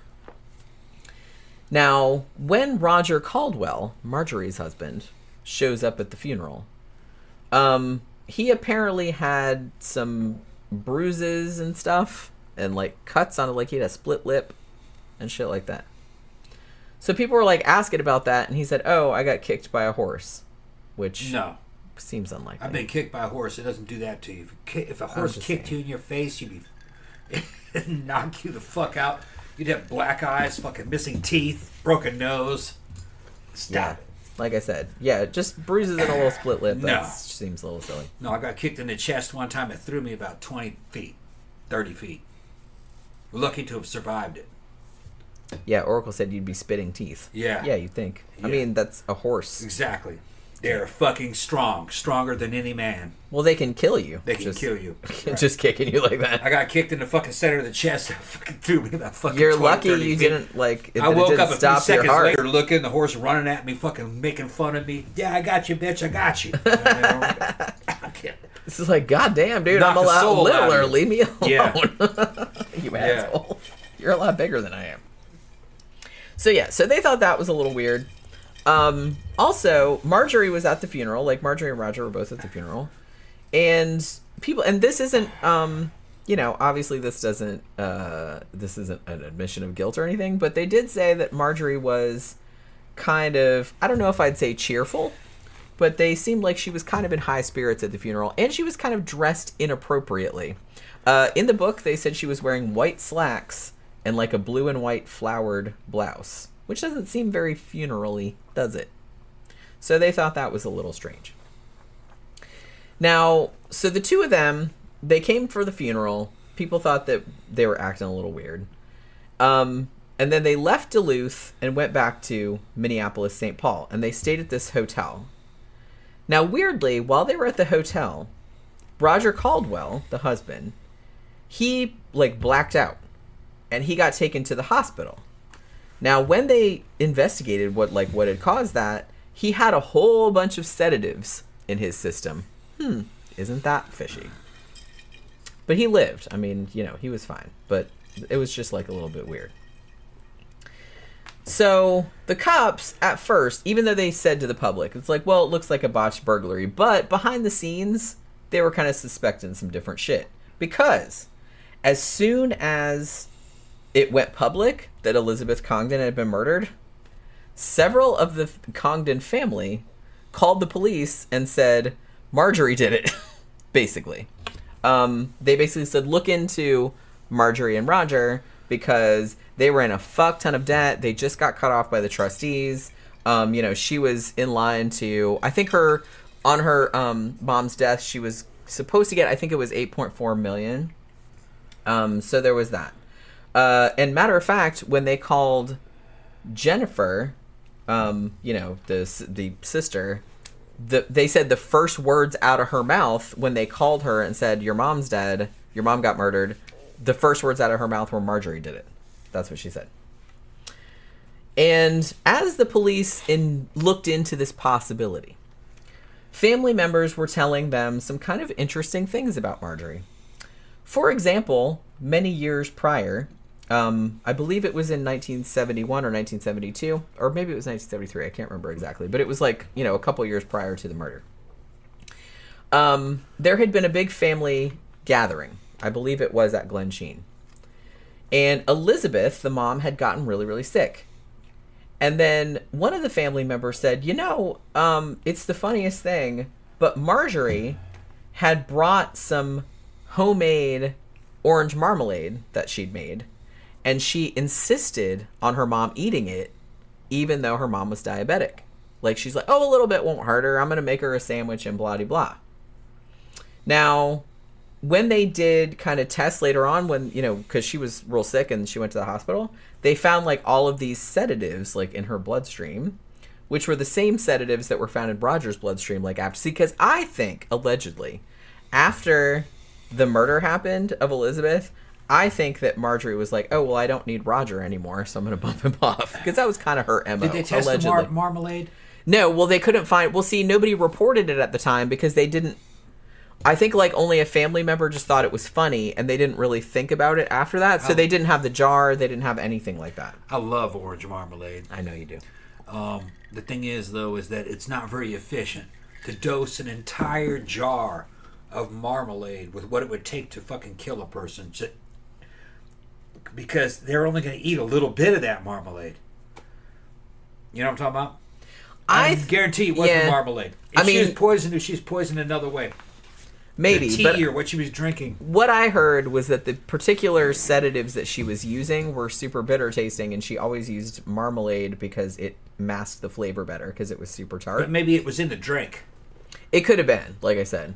But I'm just saying that a lot of the family members had suspected Marjorie of being up to Yeah. some shenanigans, like prior to this. You know what I mean? 'Cause when And a they just person eats remembered. jelly. They're not using very much, so that means that most of the poison that you're using or sedative is, is unused. It's in the damn marmalade jar. Yeah. So how much is it going to take? And then you got the jar left over. They never did find As evidence. But like I said, nobody reported it. So maybe they maybe she grabbed the jar. Because she didn't die. right. They just, it's just that she got real sick. right. And then somebody remembered, hey, Marjorie was like really insistent on giving her this marmalade, so maybe that had something to do with it. You know what I mean? Yeah, but they didn't what- think about that until what later. happens when you cook the sedative in with the marmalade? You know, what I mean? because it's, it's cooked first. Does it destroy it? I don't know. I think she's poisoned. If she was, I'm sure she had a sedative put it into her. You said there was evidence of that. Yeah. Probably wasn't. Like the there was a very high concentration. Probably wasn't the marmalade though. Probably direct somehow. There was another way. It's possible. Well, like I said, we'll we'll see what you what you say like after all of it. Um, It's just out of the top of my head. It's hard to poison food. They Yeah. taste it, Well, that's I'm a what I mean. cook. That's yeah. and I know all about drugs. Well, I mean, not not to scare you or anything, but I have read several books about poisons, and it's like there are particular ones that poisoners use for the reason that They you can't really much, right, yeah. taste Yeah. it. Right. And if you mix it with particular things, it masks the flavor really well. How But a lot of poisons you do kind of have to watch because they you can taste it. Yeah, but then there's also the amount that it takes. Yeah, that's See, and that's that- another That's thing. a big factor. That's another thing. Right. And the well, okay, so I don't know because this isn't proven. Like I said, she was never convicted of anything. So, or she was convicted of stuff, but not this. But the book, Glensheen's daughter, speculated that she had been trying to kill her mom back then, but had gotten the dosage wrong. Because it just kind of made her mom sick. It didn't kill her, obviously. And I, that was a couple years before the actual murder. So that was what they were speculating. But I don't know if that's true or not. It's just, but uh, everybody in the family thought that though. They Yeah. suspected her of doing some shit. Because I guess they knew how she was, and they knew that she was always in debt, and she had this really lavish lifestyle that she couldn't afford, and so she kind of had a motive for bumping the old lady off. You know what I mean? So she could get the money, because she had a bunch of money coming to her. Like even though she had blown through a lot of the trust, I'm gonna say, but I think she was still up for 8.4 million. Women have always notoriously been poisoners. Well, it's easy. Well, it's, not easy. It's, you have to no, know what not you're doing. easy. It's not, also not reliable. No. But but they have been doing it for a long time, especially back in the 1800s. It's easier to It get easier away with then. shit. It's easier to get away with Me shit. being a male ex-soldier, knowing all about black operations and fucking drug cartels and fucking the way shit's done through the CIA, the best way is always blunt force trauma. blunt force trauma is always the most effective if you're trying to hide the fact that a murder was done, and the best blunt force trauma is the fall. See, that's why the CIA traditionally, when they killed somebody or intelligence agency killed somebody, usually they just threw them out of a window. Well, yeah, I mean that seems like to me It's the best way. And depending on where you're at, I was like, wouldn't it just be easier to like push someone down the stairs or like off a cliff or some shit like that? Like Yeah. depending on where you were, so it wouldn't look suspicious. Classic Or have somebody fall out a window. Whoops! classic intel o- operatives would throw somebody out the window and leave the window open. Don't like shoot them or beat them to death or Nah, something like that. Leaves too much. Then you know it's a mur- murder. That's what I But mean. if you throw them out a window, You have plausible deniability. you could say, well, it was suicide. it was suicide, sure. But that was the old era, before cameras. Mhm. Nowadays, they would see the team walking in and out of the building, possibly in and out of the room. You'd have to be done. super sneaky So nowadays. you'd have to really know the layout. It's a lot harder to get away with Yeah. crimes nowadays, which is Yeah. good. I mean, that's Right. good. In some ways, having these security cameras around helps you. Cause shit, man, like reading about a lot of the crimes that happen. Cause I'm fascinated by like poisoner crimes. I don't know why, but um, a lot of the poisoner crimes that happened like in the late 19th century. Man, you could get away with fucking anything Yeah. back then. Well, holy shit! Look at like fucking Jack the Ripper. He had he didn't even do poisoning. Yeah. he just like in the fucking middle of the street. Yeah. and he just like gutted women in the middle of the street and nobody fucking caught him. Another Crazy. backup would instead of throwing somebody out a window, probably be fucking hit and run. Steal Yeah. a car and run somebody over. Also plausible, but still, yeah. still too messy. Yeah, but they know somebody was hit and run, but they just can't see who it was. It Right. might have been an accident. You know what I mean? Fucking plausible deniability. Like I said, I would rather just Maybe the person just stepped out of the fucking road, out on the road at the wrong time. But really, what it was is it was a hit team that fucking ran you over. you know, it, it happens. They still do it. yeah. I'm just saying. I don't even know if I would risk that. Another one that they do four or five guys grab you, take you to a wooded area, and shoot you in the side of the head, throw the weapon on the ground, a fake suicide note. You went out in the woods and killed yourself. Yeah. I mean, as long as there's Yeah. a question about it. Look up my buddy Timothy Tim Van Vacchia. So what is the army with him? He was in a hit team like that. He's all over the internet. I can show you pictures of me and Tim together, and that's what they did. He and his team killed hundreds of people in Central and South America. At behest of the governments in the, in those countries, and it was shit like that. They would show up as cops and arrest you in a real cop car, take you out in the woods and fucking shoot you, throw you into a fucking pre-dug hole. Yeah. You disappeared. Death Squad stuff. Tim Van Vacchius. Timothy Van Vacchius. Look him up.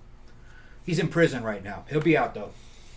Out in a couple years. Yeah, Oracle's talking about it. it says, as a diabetic, yeah, that's a red flag. Like somebody saying, hey, you can eat this, it's fine. I'd be like, yeah, are you trying to poison me? Fuck Uh, my dad was a diabetic man, and he fucking broke those rules all the fucking time. He died Well- at 77. My grandfather Yeah. was also a diabetic, Yeah. and he was constantly sneaking Sneaking shit. Lil Debbie's and stuff. Yeah. Like when he could still move around, like he would, because it was a 7 Eleven right Yeah. next to their house.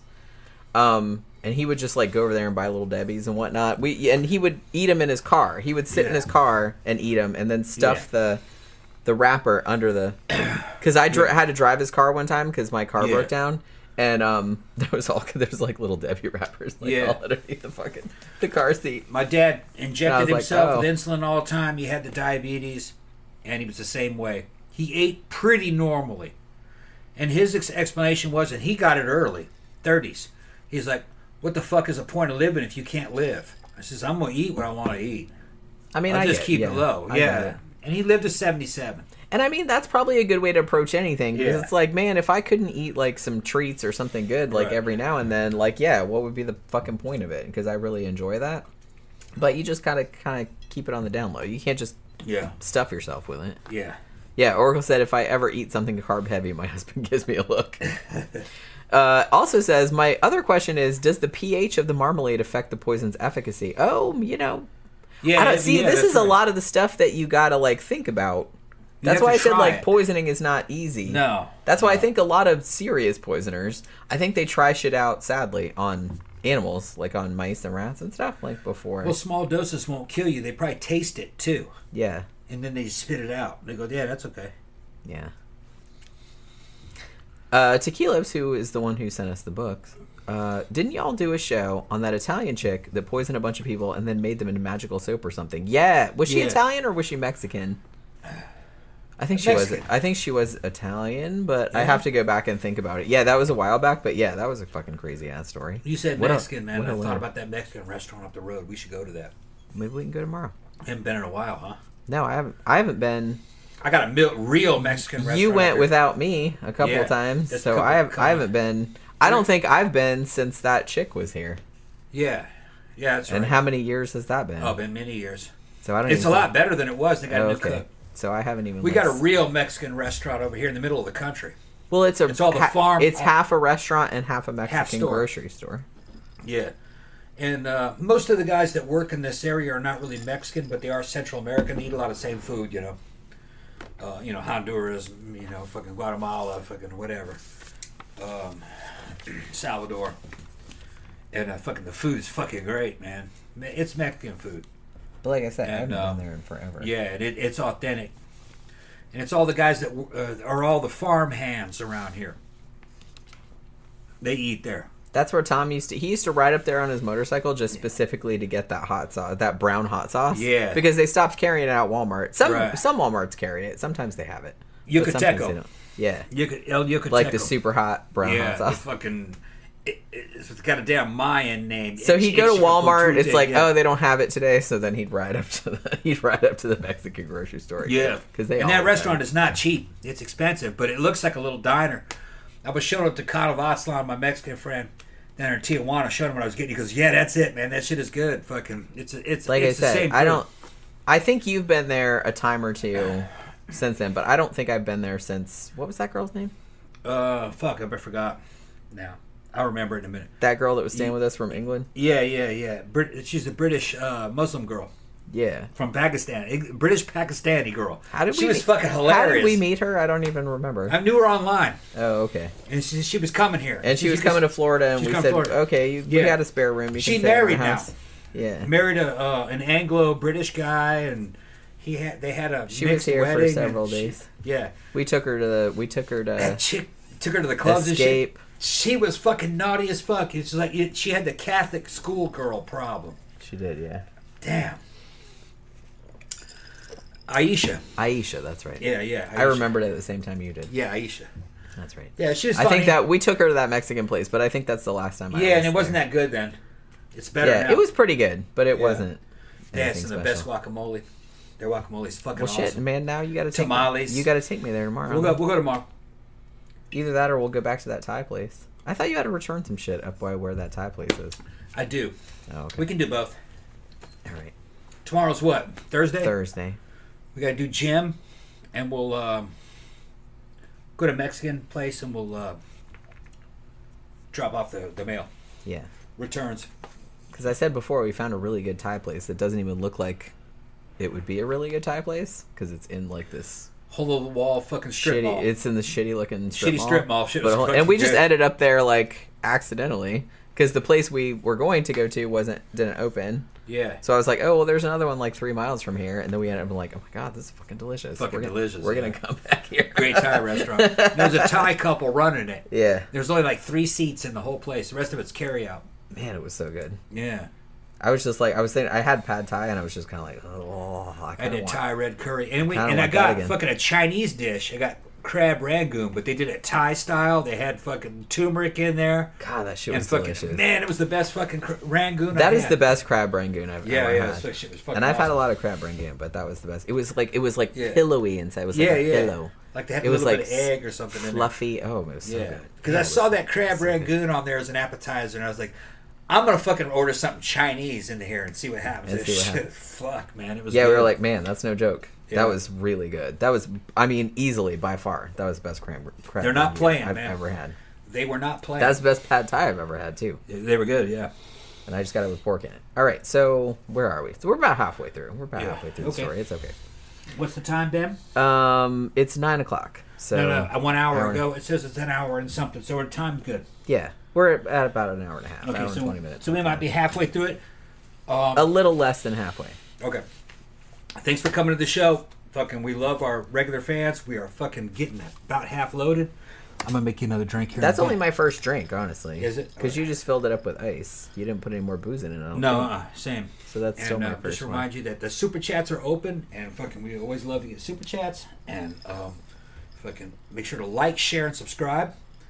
And uh, let me go make Jen another drink. Yeah, share that shit around.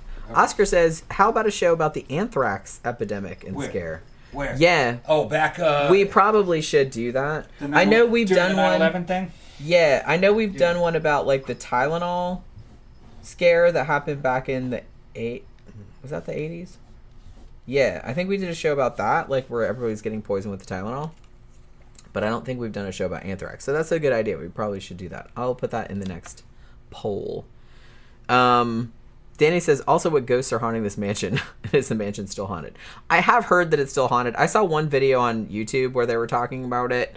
Um, but like I said, I kind of just like I thought all the shit about Marjorie was a lot more interesting. There's people have just reported stuff like the most common thing that I saw reported as far as hauntings go was that a lot of people said they heard like screaming, like disembodied screaming from outside the house and like bangs and stuff when there was no reason for it.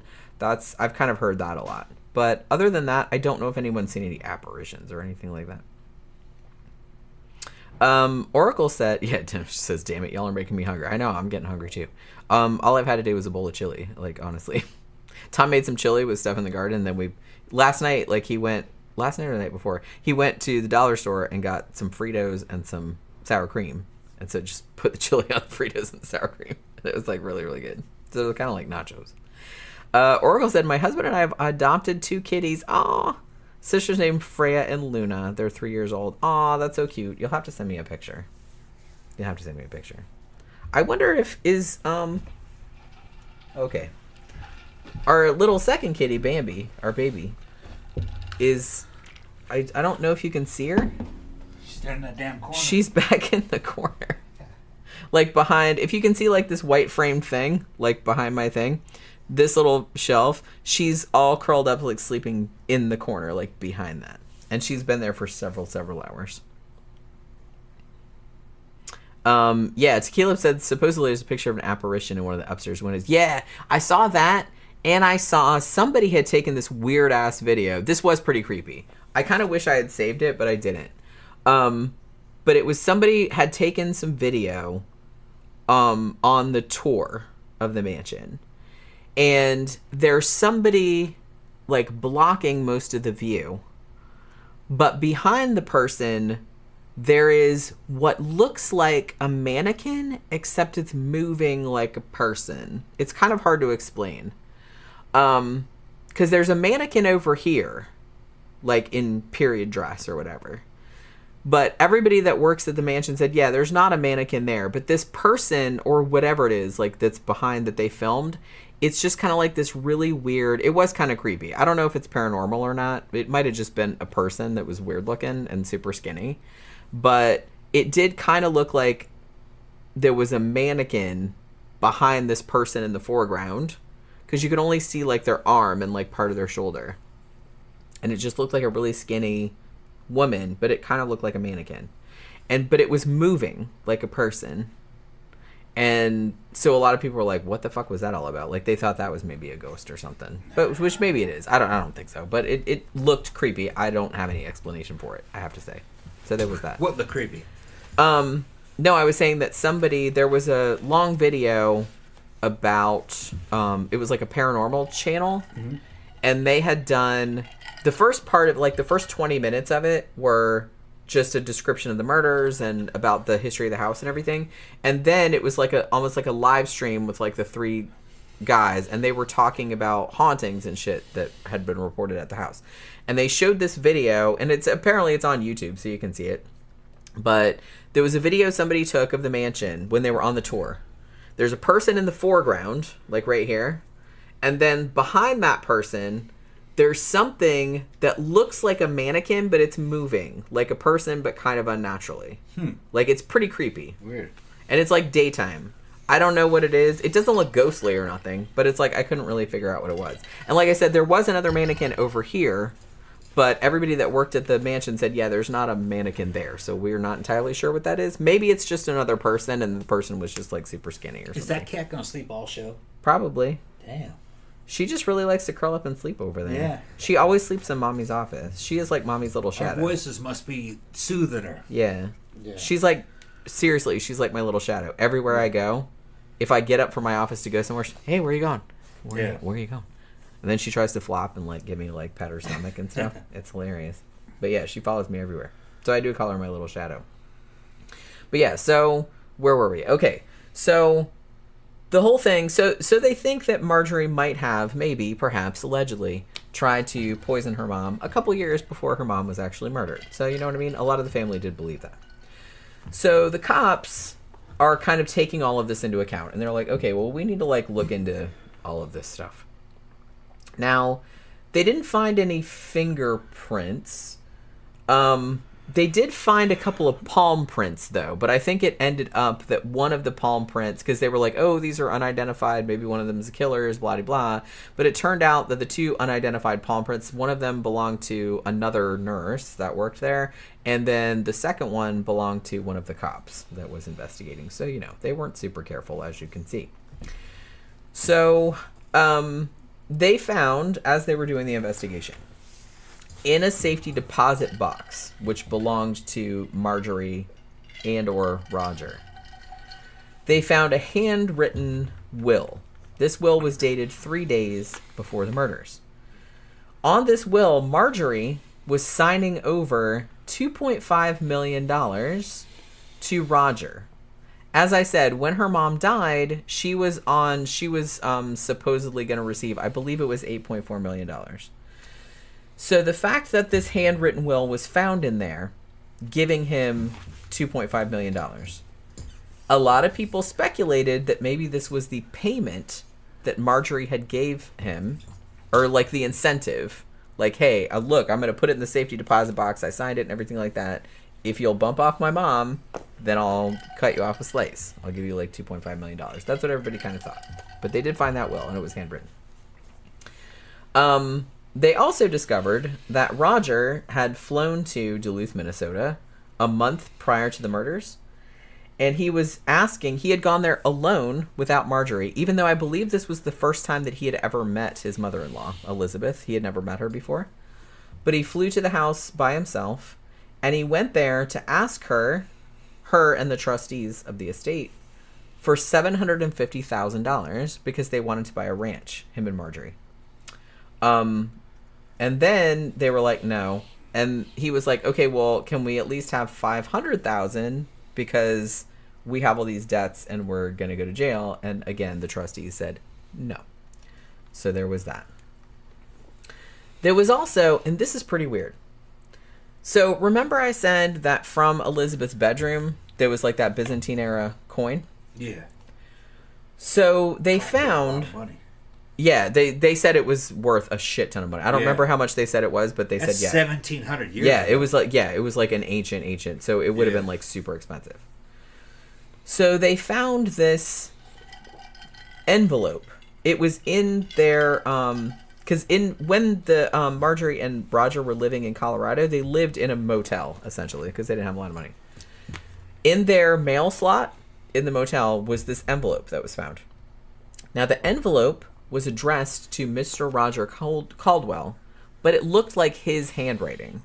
And like everybody at the hotel and everybody like that said, yeah, that's his handwriting. So it's like he had mailed it to himself, kind of. And it had that coin in it. Now, the thing about it was that they couldn't figure out, they're like, okay, if indeed Roger had sent, had mailed this coin to himself, they were like, why would he do that? I mean, it seemed like uh, their theory was, oh, well, he was sending it to Marjorie as a signal that, oh, you know, it, I did it. You know what I mean? But the thing about it, though, was that it didn't get there until after he got back. So they're like, well, what was the point of that then? Like, they still don't know. Spoiler alert. They still don't know why. Um, now, they did say that they found his fingerprint on the back of the envelope. Okay? And they did say that they thought that it was his handwriting, so it looked like he had addressed it to himself, like he had sent himself this coin for whatever reason, and it was postmarked in Duluth on the day of the murders, which, like I said, would have placed him in the vicinity when the murders took place, when he was supposedly because he lived in Colorado. You know what I mean? So that was like a big thing at his trial. The hair that they found at the scene um, was also similar to Rogers, not exactly because, like I said, this is the 70s, so they didn't really have like the forensic kind of stuff. And I don't think, here's the thing they said that the hairs that they found in Velma's hand, like the nurse, were black. Um, as far as I know, Roger's hair at the time, even though he was only, I believe, in his mid 40s, I think his hair was gray. So I'm not really sure if it was her own hair or I'm not really sure. Like, I wasn't real clear on all of that. But they did say that some hair they found in the house at the scene or whatever was similar to his, similar enough that it seemed kind of suspicious. Um, they also found the blood on the pillow because they think that whether he was the killer or not, that he beat the nurse to death on the stairs and then went up and put his hand on the pillow when he was smothering Elizabeth. So there was kind of a blood smear on the pillow. And that blood was the same type as Rogers. Like I said, this is 1977, so they couldn't do DNA. It was just like the same type. And I believe it was type O blood, which is common. I mean, I have type O blood. You know what I mean? Not a well planned murder.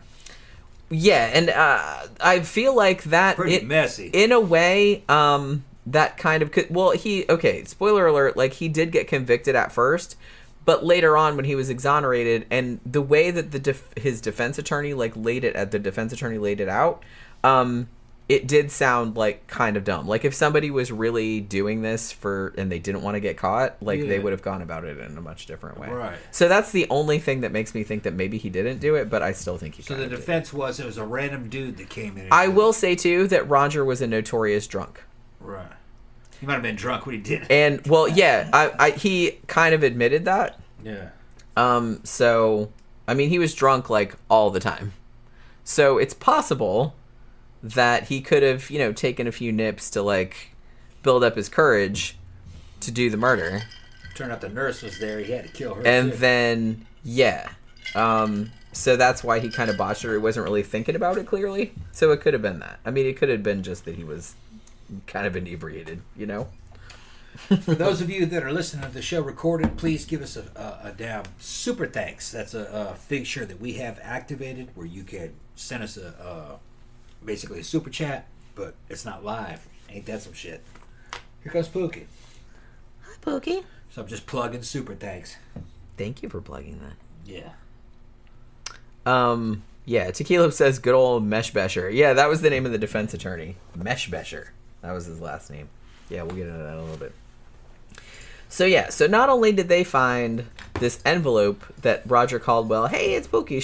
Pookie's coming on the show. She's like, no, I don't want to be on the show. I don't want to be on the show. You took my you took my wrapping paper away. Yeah. She's mad. She's mad. she she went over there earlier because that's where the wrapping paper. Look, she's still looking for Yeah, it. she's looking for the. It's not there. No, I put it away. I took it closet. away. She was like looking and she couldn't find it, so she went over to the bookshelf and like pulled a bunch of books out because she Yeah. was upset. smacked her on her tail. She's like, what? What? It's not there, Pokey. It's not there anymore. She's just gonna away. sit there looking at it sadly. Yeah, where's the paper? Maybe the paper will come back. If you guys know what we're talking about in the last few shows, she was over there fucking smacking paper. So it was like in the middle of Christmas paper, like leaned against the wall over there, and she was like, There's just no like, paper. Pookie. I took it away.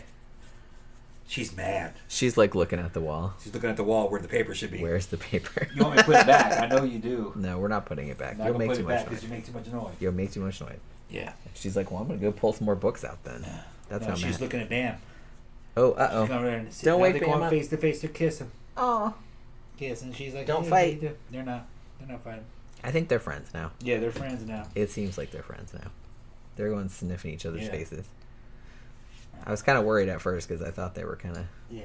but they're pretty no, chill. they're friends now. they're they're pretty chill. So uh so yeah, so they have this envelope with the coin in it, and they know that the coin came from Elizabeth's bedroom. Uh, you know, the handwriting seemed to be Roger's. There seemed to be a fingerprint on there that also matched Roger's fingerprint, his thumbprint, actually. Um, you know, same blood type, similar hair, blah blah blah.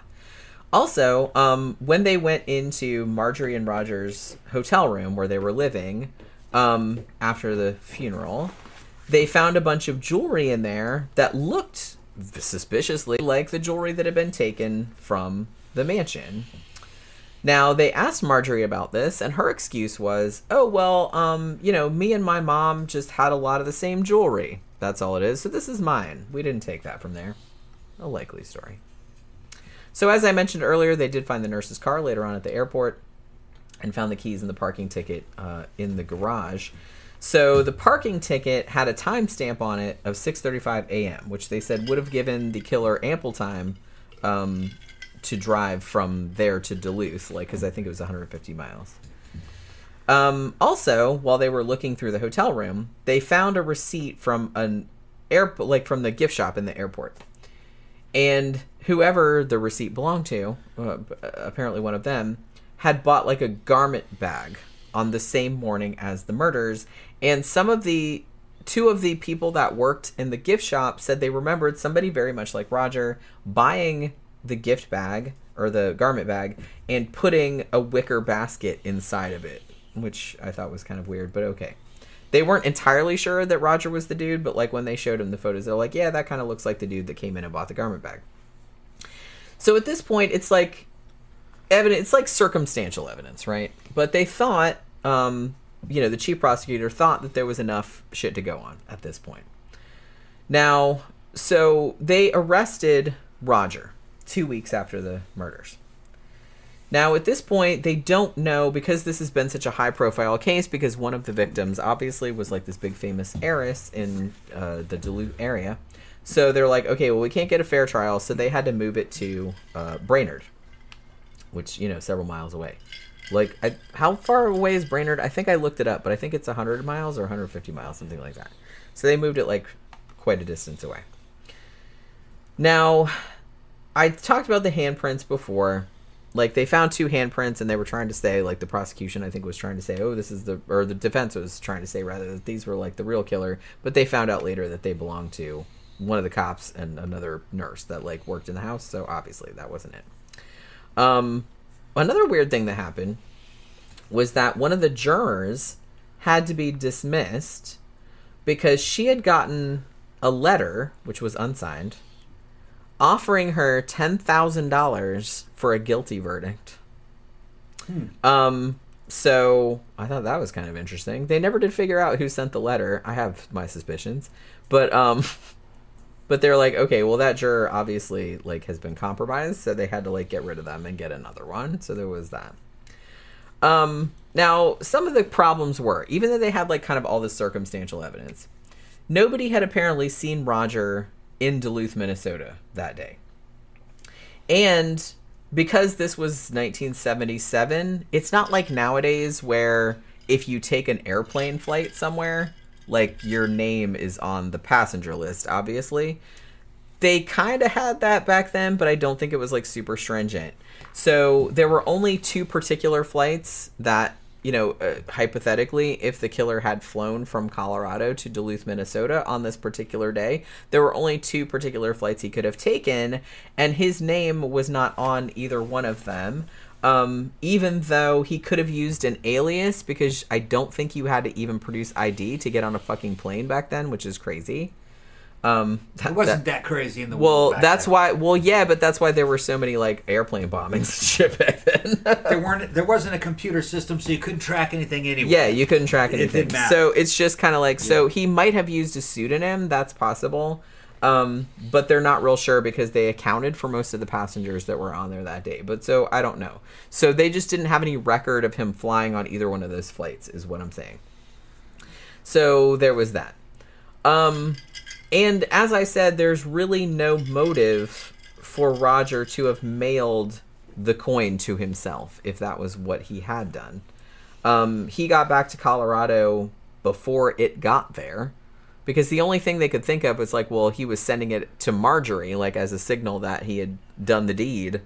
But he's like, well, it, you know, he was going to get back before the coin got back, so that's really dumb because he would have just got back and said, hey, I did it. You know what I mean? So it just seemed really strange, like why that would have happened. So there was that. Um, And the fact that that was so weird was one of the main things that his defense used to basically say that he had been set up. They didn't really come out and say exactly like who it was they thought had set him up. They kind of went into that later when Marjorie went on trial.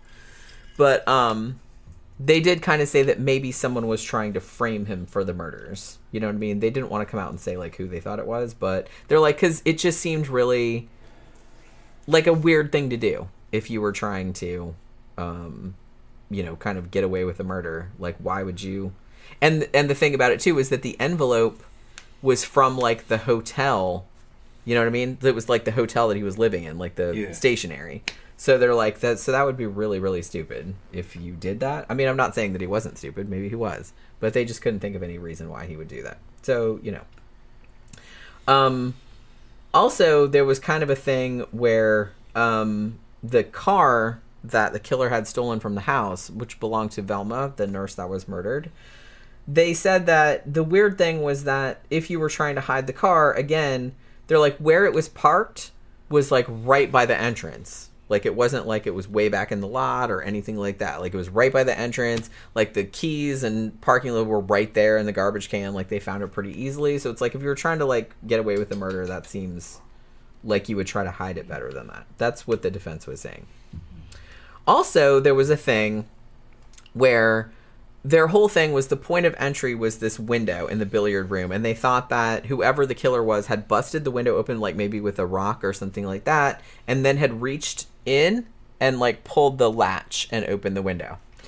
So they were mostly able to show that Roger's arm was too big to have fit through the hole, or his arm was too short for him to have been able to reach the latch. You know what I mean? Like if he like reached through the hole, because they had one of the cops do it. They set up a mock-up like in the courtroom, the same size as the hole, and they had one of the cops whose arm was slightly smaller, I believe, than Rogers and he like tried to reach through and he couldn't like he couldn't reach the latch so they were trying to use that to say that roger couldn't possibly have done it because his arm wouldn't have fit through the hole that they found so there was that now um so roger did not testify at his own trial uh, the trial went on for about eight weeks um, and the jury deliberated for two and a half days and then came back and found him guilty of both murders.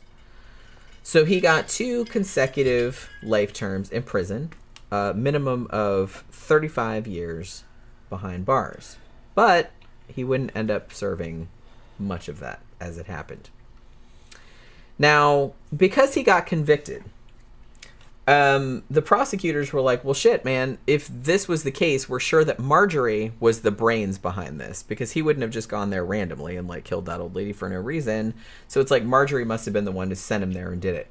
So we're going to go after her. So they decided they were going to go after Marjorie as the mastermind. Now, so they're kind of going after her for like conspiracy to commit murder, which is notoriously easier to prove, I guess, than actual murder because you don't have to have necessarily been there. You just have to have been proved to like planned it. You know what I mean? Now, um, and the thing about it was that everybody knew that she hadn't been there because everybody, like a bunch of people, had seen her in Colorado, like when the crimes took place. But they all thought she sent Roger there to do it, and that was that whole two point five million dollar will thing. Like that, that was they considered that like a payment. You know what I mean? So Marjorie gets the attorney, uh, which Tequila's mentioned before, Ron Meshbesher, Meshbesher, who was apparently one of the best lawyers in the Midwest because she had the well. I was gonna say she had the money. She didn't exactly have the money, but she sure spent it like she had it. But he was like the top lawyer, and for good reason. You know what I mean? Um, it's in the book. They go a- long way, like toward what his defense was, and it's like, yeah, I probably would have let her off too. Well, I don't know. I wasn't there, but you know what I mean. So the thing about it was that he had the transcript from Roger's trial, so he pretty much knew like how the prosecution was going to come at them, so he could really kind of like prepare a lot better. Um, so yeah, they actually had to move her trial too because the case was so high profile, so they moved that to Hastings. Now, one of the major things that happened during Marjorie's trial was that Meshbesher was able to find not just one, but two forensic experts who were willing to come on the stand and say that the fingerprint on that envelope was not Rogers. Like, and they were just like, we don't even know why the original dude said that because it's obviously not his. And because the fingerprint on the envelope was one of the main pieces of forensic evidence, that was like a huge deal that he was able to find two other dudes who were able to come forward and say, like, we looked at it and it's obviously not his. It's like a completely different, it's a completely different dude. Um, now, at this point, like, also, the defense attorney because I kind of feel like what they were trying to get at because she was being charged with conspiracy to commit murder. Basically, they didn't have to disprove that Roger had committed the murder. I mean, Roger could have still committed the murder. That was fine. They just wanted to prove that she didn't know shit about it, that he'd like acted on his own volition. That was fine. Or or he didn't do it and it was just like a random ass person. You know what I mean? So it didn't matter if Roger had committed the crime as long as like they were just trying to prove that she didn't know anything about it and she didn't plan it. So there was a thing. They had somebody come forward, um, in Colorado, and then there was a waitress in Colorado. Even though she didn't say shit at the time of Roger's trial two years prior, they were actually able to find her and she's like oh i saw roger in colorado like on the day of the murder right? And there was no way that he could have gone to minnesota so there was that. Like i said seemed a little fishy because she didn't say anything about it back then but whatever. But they did get her to say that for marjorie's trial. Now the thing about it so marjorie um, she didn't end up taking the stand in her own defense but they said it was kind of like i don't know if i'd go so far as to say like a circus but she was for sure trying to push like the harmless grandma angle. Because she was about i mean she wasn't that old at this point. I think she was only in her 40s but she was kind of like she would like sit at the table and do her knitting. Um, she always had like a book that she was reading. It's like she was always kind of like smiling at the jurors and everything like that um, when it was Ron Meshbeth Beshers, that's her defense attorney, when it was his birthday, like she baked him a cake and like brought it into the courtroom. So she was very clearly trying to give everybody a show. It's just like, look, I'm just like a harmless, like lovely person. I would never do anything like that. You know what I mean? Which seems kind of like transparent, but whatever. Um, but she, but you know, she was obviously trying to make it look like she couldn't have done anything like this, like they were accusing her of. Now, at first, because Marjorie, man, uh, she fucking loved to talk. And she wanted to testify, but her attorneys strongly advised against it because they thought, you know, they knew her really well and they were like, she's the kind of person that's going to get on the stand and just say all kind of crazy shit and we're not going to be able to like control her or get her to like stick to our narrative. So we just would rather not step into that minefield pretty much. So they're just like, we would really advise you not to testify on your own behalf. Um, she was kind of bummed about it, and I guess they had like a big argument. But in the end, uh, the attorneys did win. They were just like, yeah, we, we don't want you to testify. Please don't. Um, but so the defense was basically trying to put forward um, this whole thing that they had been framed, essentially. Um, I believe they brought out at Marjorie's trial. I don't think they brought this up at Roger's trial, but I think at Marjorie's trial they insinuated that the person possibly responsible for the frame up was Thomas Congdon, who was Elizabeth's nephew, and it was also one of the trustees of the estate. So he was one of the people that, you know, essentially cut Marjorie off from the money because she was spending all of it. So the defense insinuated that it was Thomas Congdon and perhaps a kind of shifty private investigator that he had hired that were kind of um, gunning to uh, set Roger and possibly Marjorie up for the crime. The argument was that look, the whole family hates Marjorie. They know that she's in a lot of financial trouble and that she's always asking for money, and they know what she's like. So I guess they were kind of like saying that it's like okay, well the family just saw her as like a scapegoat or like a patsy because she had said stuff about getting all this money after her mom died and so they wanted to set her up because they pointed out the defense was pointing out especially the stuff about like the coin being like that roger mailed to himself and all this other kind of stuff they're just like why would anybody do that? It's just like see and why would they have left like if they didn't want to get caught why would they have left all the jewelry that they supposedly stole from elizabeth's room? Like why would it just be laying out in their hotel room for everybody to find like and everybody to see? And all this other kind of stuff. It's like why would they have just left this evidence laying around? Like it seemed more like a setup. That's what they were kind of trying to make it seem like. And it seems kind of reasonable but i don't know if i believe that though. I think they were maybe roger was just an idiot but you know it, who, who knows? But that's what they were trying to argue so the thing about it was that all of the shit that they did, and like I said, they in the book, Glensheen's daughter, they go into a long thing about what um, Meshbesher said at her um, trial, and the way that he laid it out did kind of sound reasonable. You know what I mean? So I could see how jurors would be like, yeah, maybe maybe they didn't do that shit. You know what I mean? So I could, you know, he was a really good defense attorney. That's why she hired him. He was like one one of the best in the Midwest, if not the country at the time. So the way he laid it out did make it sound like there was reasonable doubt that there maybe had been a frame up of some kind, or you know there was, or even if Roger had done it, like there was no way she would have known about it or anything like that, because they argued that you know, Roger was a drunk, which was true, and that he was abusive to her, which was also true, and that she was used to lying because she didn't want people to know he was a drunk because she was embarrassed of him, which is also true. So they leaned hard on that. So they kind of like made her seem like a victim where it's like, you know, she didn't know where he like he would go off to bars and get fucked up. He would go off on a toot, that's what he called it. And um you know, and he would just vanish for a day or two at a time, and she didn't know what the fuck he was doing, but she would like make excuses for him all the time. So they leaned hard into that, which, like I said, was somewhat true. So they kind of used that to make her seem more like a victim. You know what I'm saying? Which I don't think was necessarily the case, but it worked. Uh, you know, she did end up getting acquitted.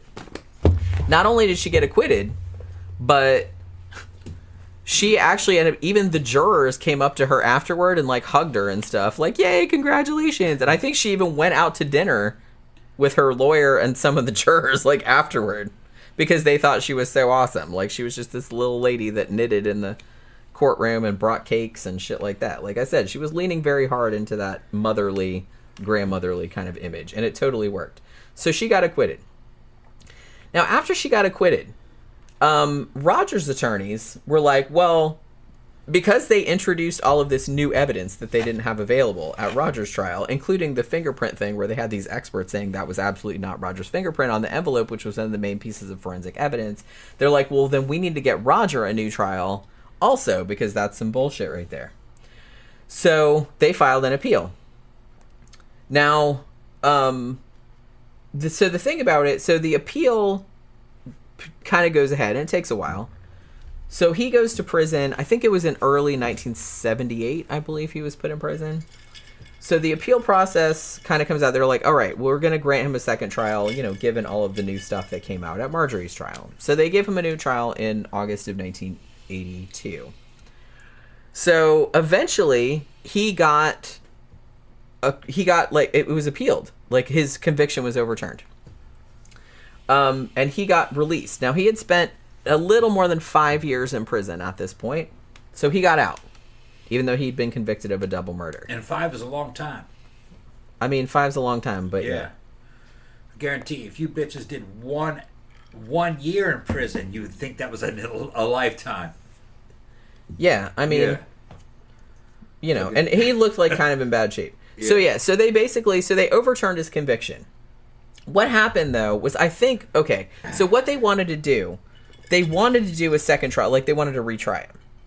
But they were afraid that he would get convicted again and then go back to prison because he was free now and he had like moved back to Pennsylvania. That's where he was from. And so what they had him do was that because they're like this is going to be really expensive and it's like look he's already been in jail and blah blah blah. So they proposed a plea bargain Now, at first, the first one they offered him, they said, "Tell you what, if you confess to the double murder, then we'll just give you another year in prison and then you'll be out." And he was like, "Nah." He didn't want to do that because he'd already, like I said, moved back to Pennsylvania at this point, and he's just like, "I want to like hold out for a better deal." And eventually, they gave him a better deal. They basically said, "You go in front of a judge and confess to those murders, and you're free." Like it's time served, essentially, Yeah. is what they said because he'd already been in jail for five plus years. So, I mean, he's not that stupid. So he was like, okay, even though it's going to be on your record like forever, like that you committed a double murder, but he doesn't want to spend any more time in jail, right? So, I mean, that's kind of understandable. Like, I don't know if he did it or not. I kind of suspect he probably did. But, so there's that. So, yeah, that's what he did. So he goes in front of a judge and he tells them here's the thing I read in the book there is a transcript of what he said at his confession. And even though he kind of said, "Oh, I was kind of drunk and I don't really remember all the details," which very well might have been the case because he was kind of always drunk. But the way that he talked about it kind of makes me feel like he did it. But some of the stuff that he said was inconsistent to the facts of the case too. So I'm kind of torn on it. Because some of the shit he said, I was like, wow, that sounds like super specific for somebody who didn't do it. You know what I mean? Like the way he described it. Because you have to think that the time that allegedly, if he went there and killed those two women, this was only the second time he'd ever been to this house. He'd been to the house the first time, like a couple months prior, to talk to Elizabeth about borrowing all that money, but he didn't like go anywhere in the house. He just basically went in the front in the library, like where he met with her, and she said, "No, you can't have any money," and he didn't like look around the house or nothing. So he'd only been there like one time by himself. So this would have only been the second time that he was there. And the way that he talked about it, I don't know, it kind of made me feel like he probably did it. But then like some of the shit he said was not consistent. Like now, somebody the- mentions only five years for a double murder.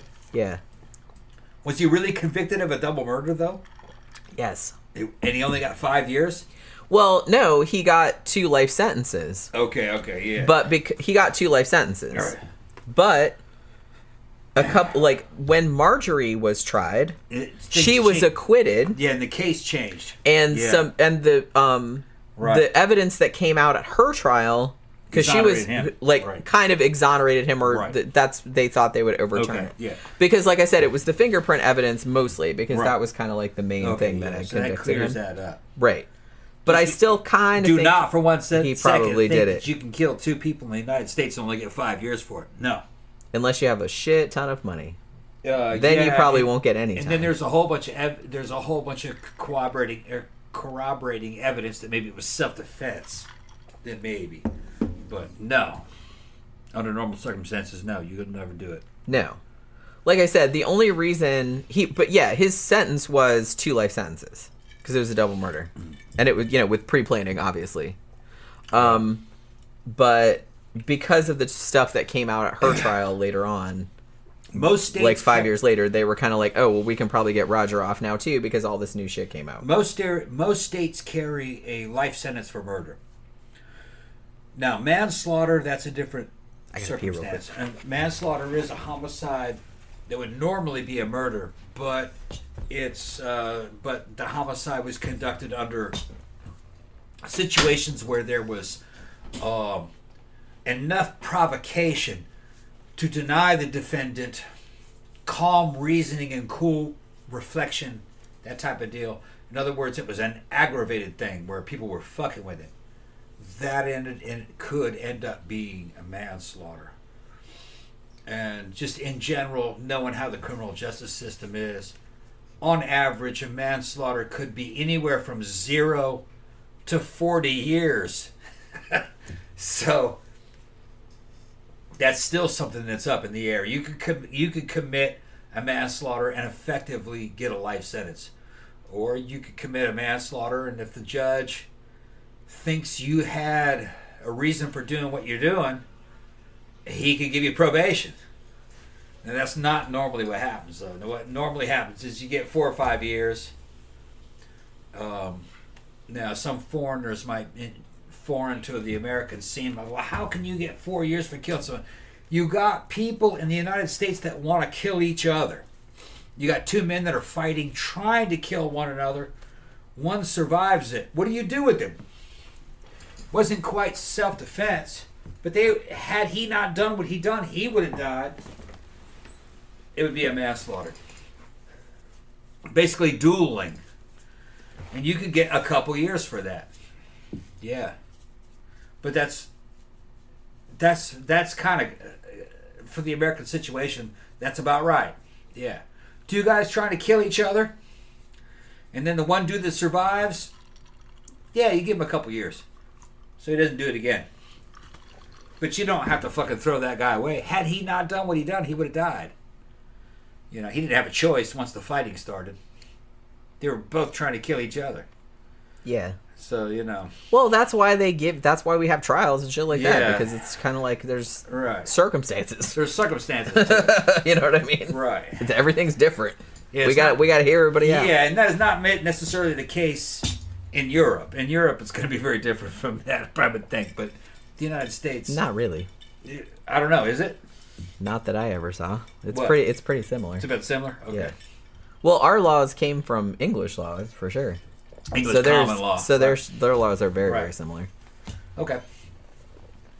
Um, Tequila says, uh, to be honest, the staircase is pretty much a straight shot up from the basement and one right turn to Elizabeth's room. Yeah, I think it was just kind of like, from what I saw in the picture, like I said, it's kind of hard to tell, but it looked like a landing that had like a window. Was it a window or it was just like a bench? It looked like a window seat. I think that's what kind of weird, unless that's not what that picture was, but that's what I thought. Tammy said his wife probably gave him the layout of the house. That's kind of what I was thinking because it's like, you know, allegedly, allegedly, um, she's still alive as far as I know. He's dead. But um I do kind of feel like these two shitheels probably planned this. And like I said, I think she sent him out there to do that and said, "Hey, this is where her room is," and blah blah blah. I don't think that they knew that the nurse was going to be there necessarily. I don't think they were planning to kill the nurse, but that doesn't make it any better. Let me address Danny. Danny's talking about my guns and my fucking calf muscles and shit. Uh, fucking no. Uh, you go on my uh, Instagram. I got videos of my calves because of the army and everything, and me working out and fucking being on gear and shit. No, my calf muscles are IFBB Pro level calf muscles. My calves look like it's a couple of fucking rotisserie chickens on the back of my legs. I got big ass calves with V's cut in them. So I'm not like this fucking dude that plays fucking. Who's that actor that plays fucking Thor? What's that guy's name? Blonde haired guy. Um The motherfucker skipping leg day. I've seen his legs. He Shit, got fucking remember. skinny ass. No, I got fucking What's good name? legs, bro. My legs are better than my arms. you do have nice you do have nice calves. Fuck, my calves are the shit, man. Look like fucking chickens back there. it's mostly genetics. But you work Yeah, cuz I mean you do leg stuff, but you mostly do arms. mostly do arms because my arms were actually behind my legs. Yeah. But being in the infantry, rucksacks, and go up and down Korea my whole life, and just the shit that I did. As soon as I started fucking going back into training and getting involved in test and gear and shit like that, my fucking calves just blew up. I look back down on them, and they're better than they ever were when I was fucking in my early twenties. I got nice legs. He's got nice legs. Got a nice dick too. I got that shit. You do. Yeah, that shit's on. I got it fucking recorded, man. Go look you, at it. you also have a nice butt. Yeah, I, yeah, I also fucking- like yeah. that. You do have a nice dick. It's nice. You should see how Jen's looking. Hold on, let me get this camera. Oh, Jen is looking so fucking cute. She look at how cute this shit's looking. Look at that. Her little feet, Well, I can't her sit normal in a chair. Yeah, Jen's looking so. cute. I was I was sitting stand up straight. Jen. cross-legged. S- Sit up straight, Jen. I was sitting Put your up. cross-legged, but you could see my Yeah, yeah. Put your arms it's up. Just kind of like, Yeah, look at that shit. would you stop? Okay, all I right. feel like bo- All right, yeah.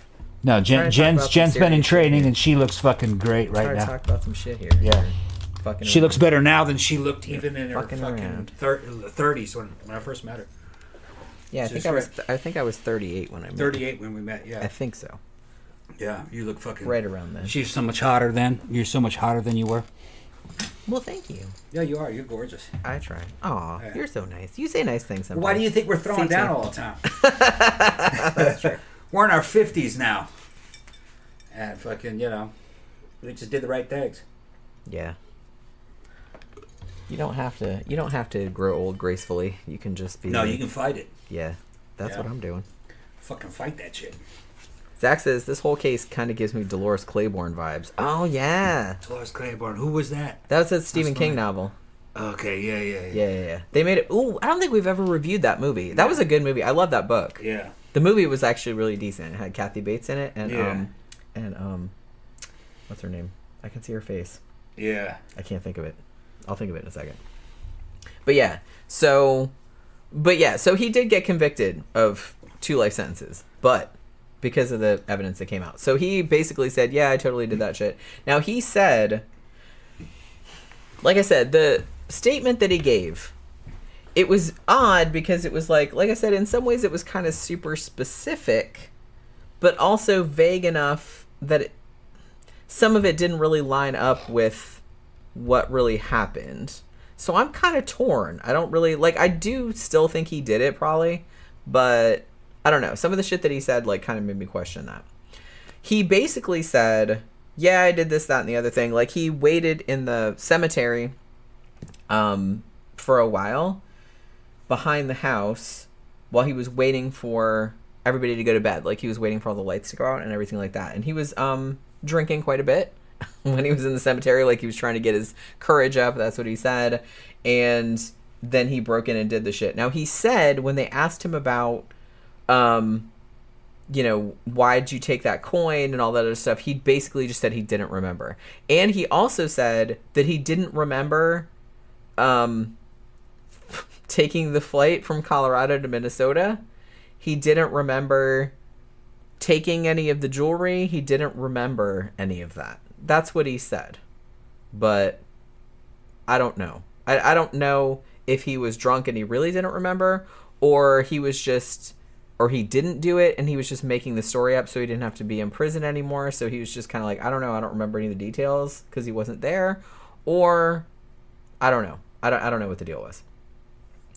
But his story was that he's like, well, I just meant to rob the place. I didn't mean to kill anybody. I didn't go there insistent and you know meaning to kill anybody and he's just like and that's why i didn't really have a getaway plan because his quote was i didn't have any plan this was the most amateurish slipshod thing now that i've had years to ponder it and i'm like well yeah it was um but he says he wasn't really thinking clearly that's what he says now even though at this point marjorie had been put on trial for conspiracy to commit murder and she had been acquitted.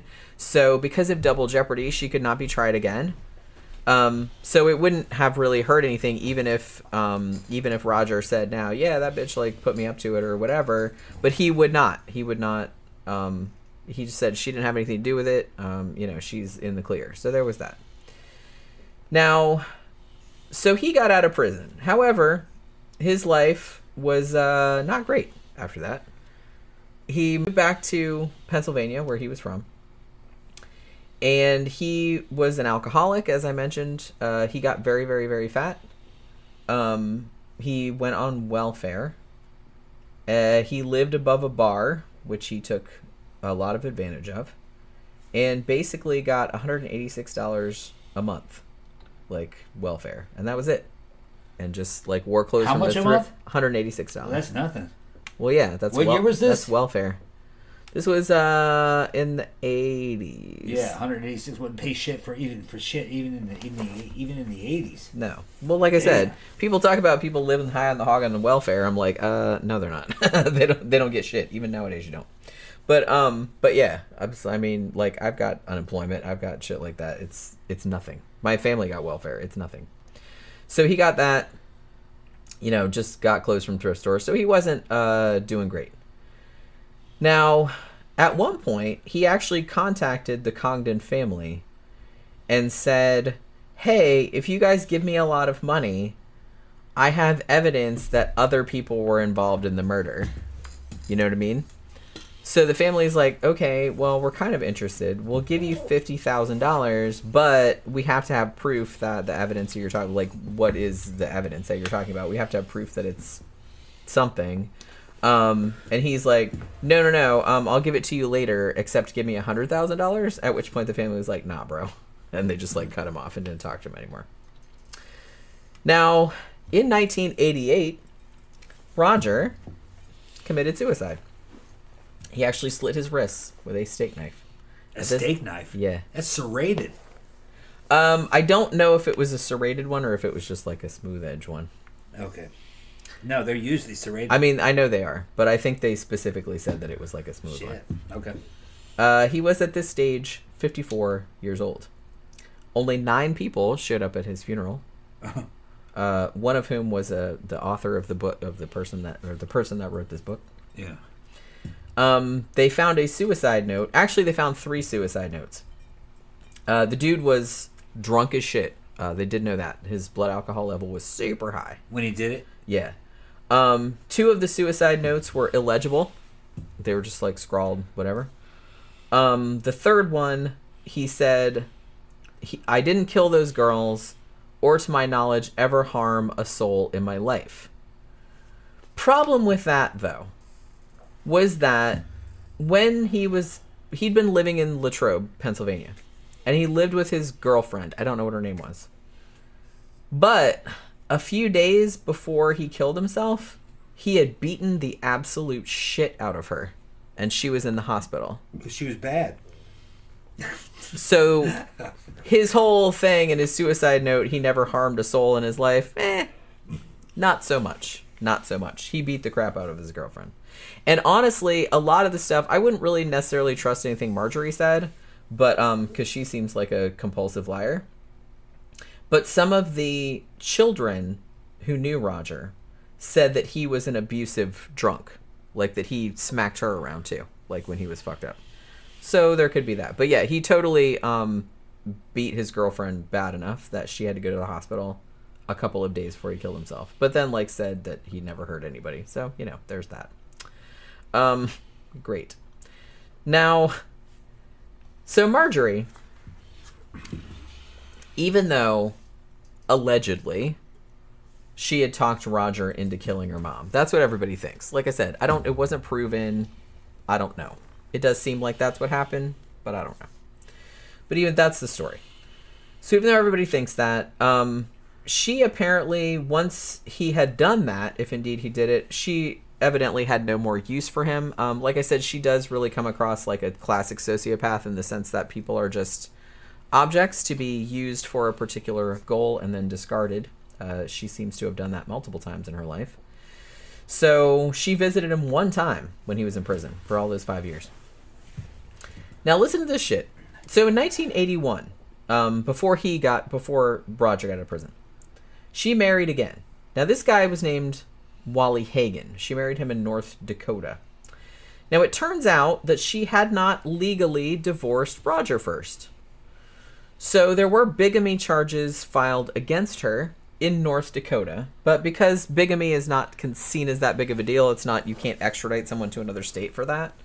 Um, they're basically like, well, we can't bring her to another state, like to, you know, convict her for that. You know, she just can't go back to North Dakota again. Back in the old days, bigamy was widespread. Well, yeah. There wasn't just there wasn't really divorce. So people just moved around and married people as they went. That happened a lot, Yeah. actually. Well, because like I said, back in the old days, they didn't really have like computer networks or anything like that. If you just moved to another state, you could just like come up with a new name and And marry somebody else. marry somebody else. You could marry just- somebody else under your own name. It wouldn't matter. yeah, no one would find out because nobody pe- could. People there, remarried all the time. there wasn't any way to cross check. They remarried why they were married. A lot. Yeah. Yeah. Well, that happened here, but like I said, this was the '80s, uh, and they do have laws against that. Yeah. But like I said, don't, it's not considered like a huge like serious crime or anything. Which you know, yeah, which obviously it probably shouldn't be. I mean, it's Yeah. kind of shitty, but it's not really that bad. You're not hurting anybody. Well, you're you not know. killing people. Or You're not, stealing. yeah, you're not physically hurting anybody or anything like that. So, um, but yeah, so they're like basically, well, you know, she can't come back to North Dakota. If she comes back to North Dakota, like she might get caught for it. But other than that, like, why would you want to go to North Dakota anyway? Nobody knows. So, um, so yeah. Now here's the thing. Marjorie had known Wally and his wife Helen for many years since the 1960s. They actually met because both of their kids were in ice skating competitions. Because remember how I said they were real big into that, like back in the 60s? Now, the Hagens, Wally and Helen, were really some of the few friends that she had that actually stuck with her all this time and thought that she wasn't guilty, right? Now, it's suspected, I don't know if this is true or not, it's suspected that Wally and Marjorie may have begun an affair back then. I don't know if that's the case. Um, but that was kind of the rumor going around anyway. Now, after Marjorie got acquitted, Helen, Wally's wife, got diagnosed with Alzheimer's and then she got put in a nursing home. Now, a few days after Marjorie visited her and was seen feeding her mashed bananas from some baby food jars, she went into a coma. Hmm. Marjorie was the last person to visit her. Three days after that, Helen died. And not too long after that, Marjorie and Wally were seen together everywhere, and then they got married. Now, interestingly, and this was something that you don't see in a lot of the breakdowns, but this was in the book. Marjorie had told everybody at the nursing home, like the staff, that she was Helen's daughter, which she obviously was not. Wally and Helen's actual daughter, they had three kids, um, whose name was Nancy, was like third the third down the list. Marjorie was the first person to call if something went wrong with Helen. They were not related. They were just like friends, and Marjorie was allegedly like fucking her husband from going back to the 60s. So there was that. You know? So it was just like call Marjorie first, then call Wally, then call Nancy, the actual daughter. So there was that. And Nancy didn't find that out until after her mom died. Like she went to the nursing home and they're like, "Yeah, it says that Marjorie was her daughter and you were supposed to call." She's like, "What the fuck? That's not like I'm their daughter. What are you talking about?" So there was that.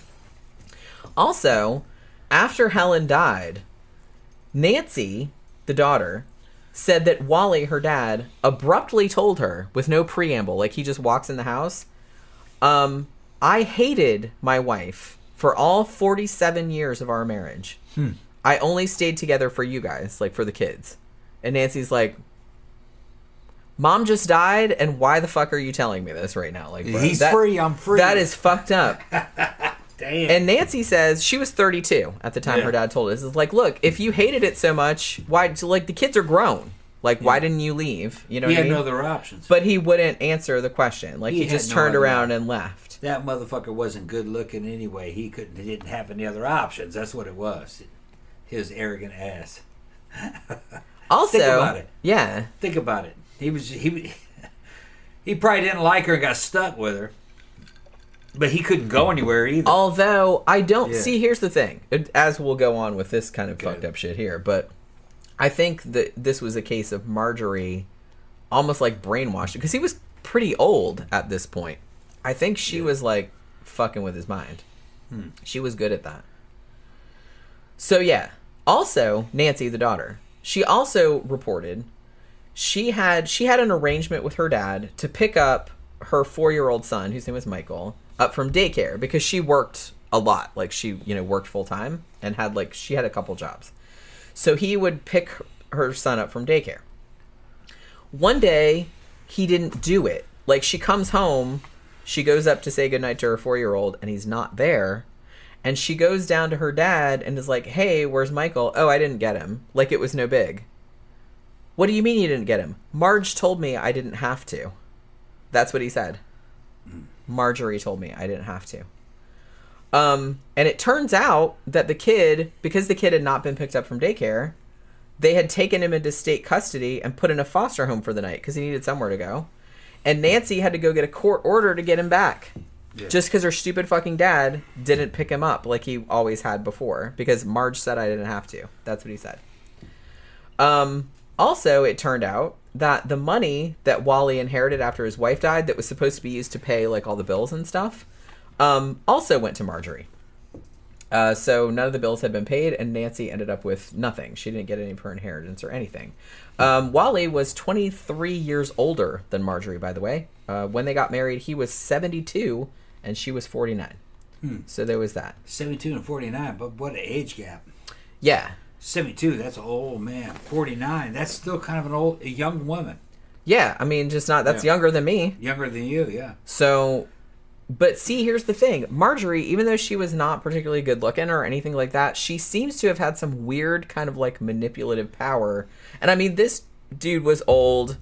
You know, he had you know, his wife was ill and he was taking care of her and stuff like that. But I kind of feel like to some point, like he might have been, I don't know. He seemed like he was like really manipulated by her. So, so they got married, and not too long after that, a house that they had just sold, they had sold it to another family. But there was like a couple weeks where they said, "Oh, we're gonna fix it up like before you guys take it over or whatever." But in the interim, like the night before they were supposed to like when they got the keys and they were supposed to move in, the house mysteriously burned down. Now, when the cops look into this, she had kind of had some rumors about her, you know, unexplained fires like happening around her a lot. So investigators kind of like when they found out that she had been the owner of the the previous owner of the house, they had like sold it to another couple um, they were like, okay, well, maybe we want to look into. Because her story was, oh, that Wally, who had been an electrician, he was retired, had rewired the house and maybe the wiring was bad or something like that, and that had caused it. But you know, there there was a lot of shit going on that really looked like because she still had keys to the house even though she said she didn't. It was this whole thing. So, um, at this point they did arrest her like they didn't have enough money to arrest her for the arson like insurance fraud you know what i mean um and they did find evidence like she'd never really been convicted convicted but there were a lot of suspected fires like a lot of people um suspected her of like committing arson now the same guy who had defended her before old mesh meshbesher uh, he defended her again however this time it did not work uh, she actually did get convicted this time of arson and insurance fraud and got sentenced to um, a women's prison. I think she, her first sentence was two and a half years, I believe. So she got released about 20 months later, so almost two years later. And then her and Wally moved to Arizona. Like they moved to this tiny little town called Ajo in Arizona in an RV, um, about 40 miles from the Mexican border. So Marjorie had told everybody that Wally had cancer and that they wanted to move really close to the Mexican border because there were all these drugs and treatments over there in Mexico that weren't, you know, approved in the United States yet that they thought would help him. So they were going back and forth to Mexico all the time. While they were living in Ajo, Arizona, there was a series, I believe it was just in one year, 1990, of 43 suspicious fires um, which happened in empty houses and garages in the area. Now, at first, the cops thought it was just kids going around burning shit down. However, one of the fires burned down kind of a storage garage kind of place where Marjorie and Wally kept their uh, RV, their Airstream trailer. So they thought that was a little fishy when they looked into her background. Also, there was this. So they started like looking into her. So Wally and Marjorie had been having like a feud with their next door neighbor, whose name was Mark. He was 28, I believe. He lived there with like his younger brother or something. Um, they said, "Oh, he's like you know messing with our dog, whose name was Wolf, and you know throwing garbage in their yard and shit." I don't know if that was true. I don't believe anything she says. Now, one night, the neighbor Mark, who was a border patrol officer, he had been a border patrol officer for four years and he heard something at his window like scratching or like some kind of like like someone was trying to pull the window open because they were like these casement windows that were they were old houses they were like hard to open and so he looks out and he sees this rag that smelled like kerosene on the windowsill now he saw what he thought was marjorie's face it was his neighbor he knew her and he thought he saw her face like outside the window like with her dog and so he calls the cops. So the cops decide they're going to set a trap up because there's all these fires happening in this tiny, tiny town. So they're like, it's got to be the same person doing it. So around one in the morning, the cops come out and they see something. And so they come out and they chase the person. Like they see somebody like lighting a lighter and like the rag ignites, right? And the and Mark and his brother saw it inside too. They try to take pictures of it, but they didn't come out. So um so the cops like chase the person down this alley and they catch her and it's Marjorie.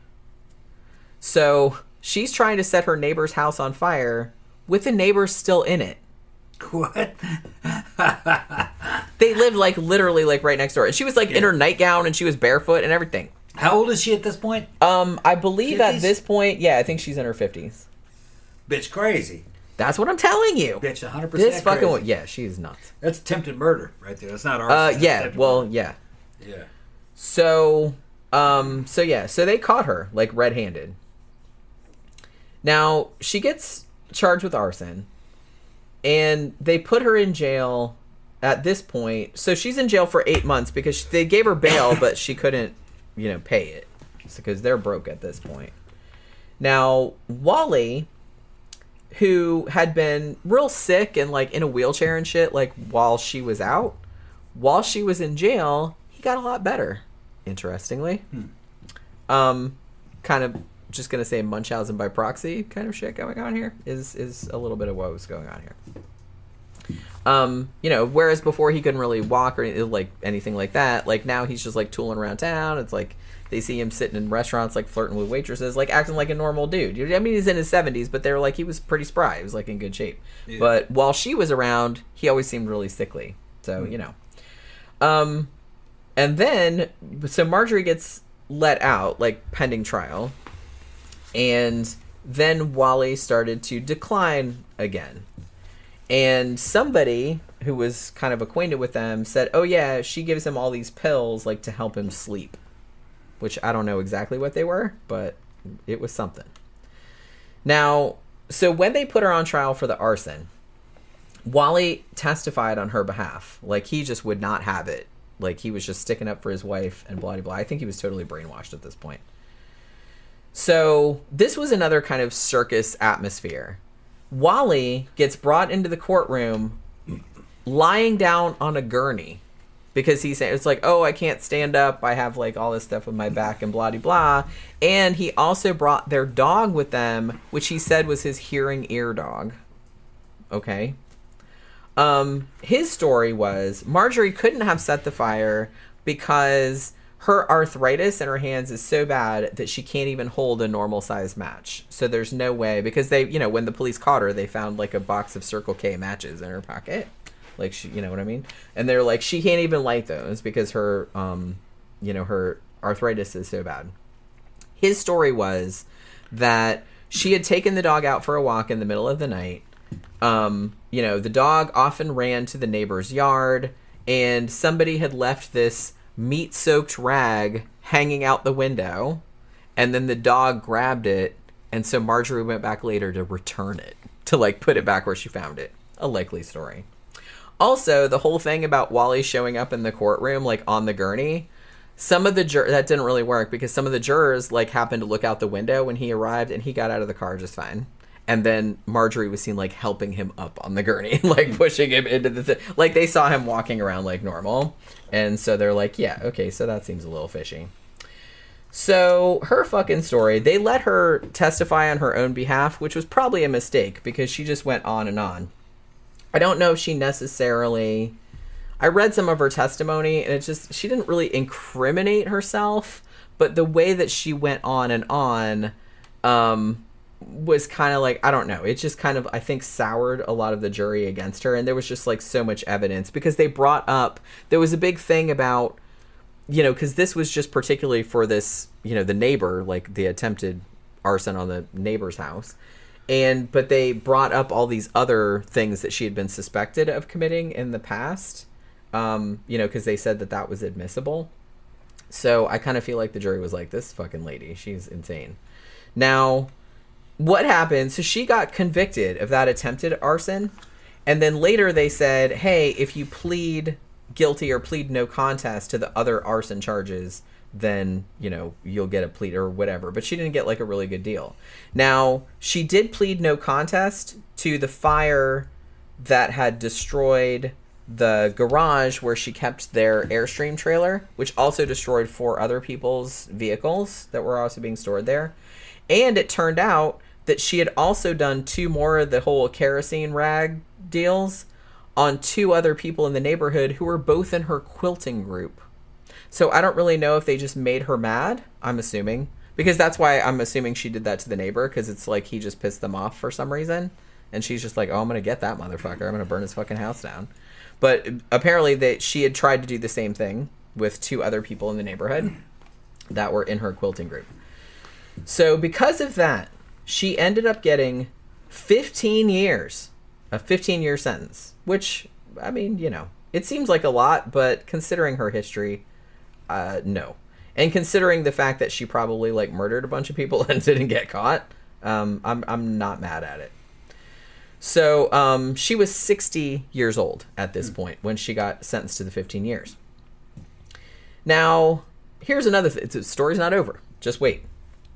So at her sentencing, she asked the judge, "Can I please just have 24 more hours to make sure that my poor sickly husband Wally is taken care of. Like, you know, I need to make arrangements for him because he, you know, he's infirm and he won't get by without me. So the judge was kind of like reluctant, but he's like, "Okay, but you know, we're gonna have all these cops and shit like that, like watching you to make sure you don't like run off. You know what I mean? Because they, you know, they could have run to Mexico or whatever. So they followed her back to her house and they had patrols coming by. Now, one of the patrols that was coming by, and this was like four hours before they were supposed to come and like arrest her and like take her to jail, right? One of the cops comes by and happens to smell gas coming out of the house. So he knocks on the door. Marjorie answers and says, "Oh, everything's fine. Um, you know, our pilot light just blew out on the stove. It's cool." Couple hours later, though, she calls some of her friends and relatives to tell them that Wally, her husband, was dead. So the cops come. She did now the now he had been dead for several hours. Um and apparently somebody she called was like, "Well, why don't you call the cops?" Oh yeah, probably I should do that. But this was like many hours later. So she calls the cops, they come out. Now they find that there's like a piece of hose which was you know, she'd cut it off the garden hose and it was kind of would reach from the oven to the bedroom because they had like an old gas, Gas stove, right? Yeah.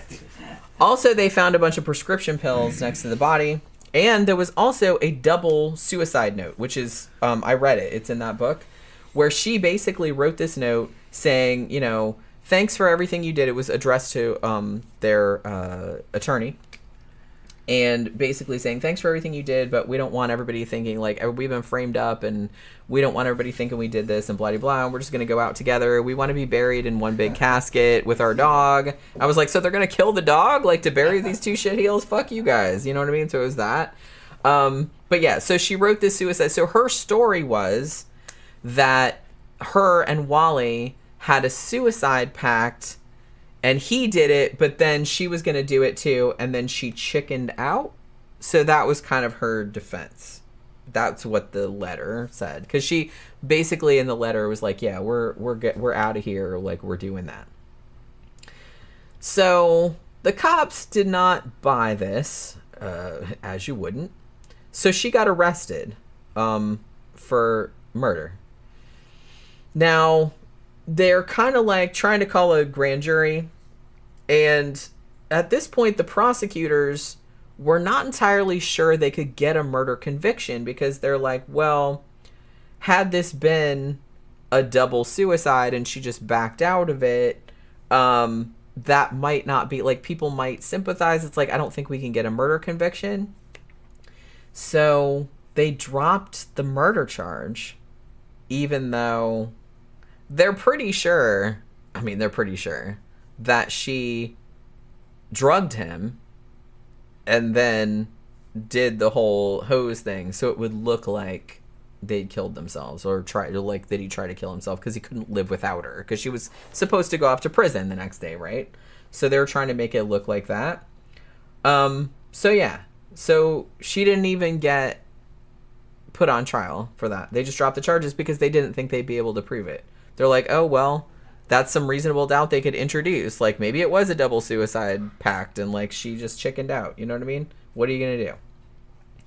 Um, when they did the autopsy, though, they did discover that Wally had not died of the gas, but had died of a drug overdose. Um, and also, fun fact, the autopsy that they did of him found absolutely no sign of cancer, even though she had been saying for years and years and years that he had all kind of cancer and that he had all kinds of health problems, he had no cancer, zero cancer. So the speculation is that she had been doing some Munchausen by proxy shit, and she was just like giving him all these drugs, and he didn't know what they were for. Teddy And- says if you made a movie about this chick, nobody would believe it. That's what I'm telling you. That's why this is that- that's fucking sent crazy. th- that's why that's why Tequila sent this book to us. I was reading this and I'm like, no fucking way. This is insane. It's insane. And the bitch is free. I mean, she's 91 now, but she's Yeah. free now. Crazy though. Yeah. Yeah. I mean, how many people has she killed at this point, allegedly? Five? That's serial killer shit.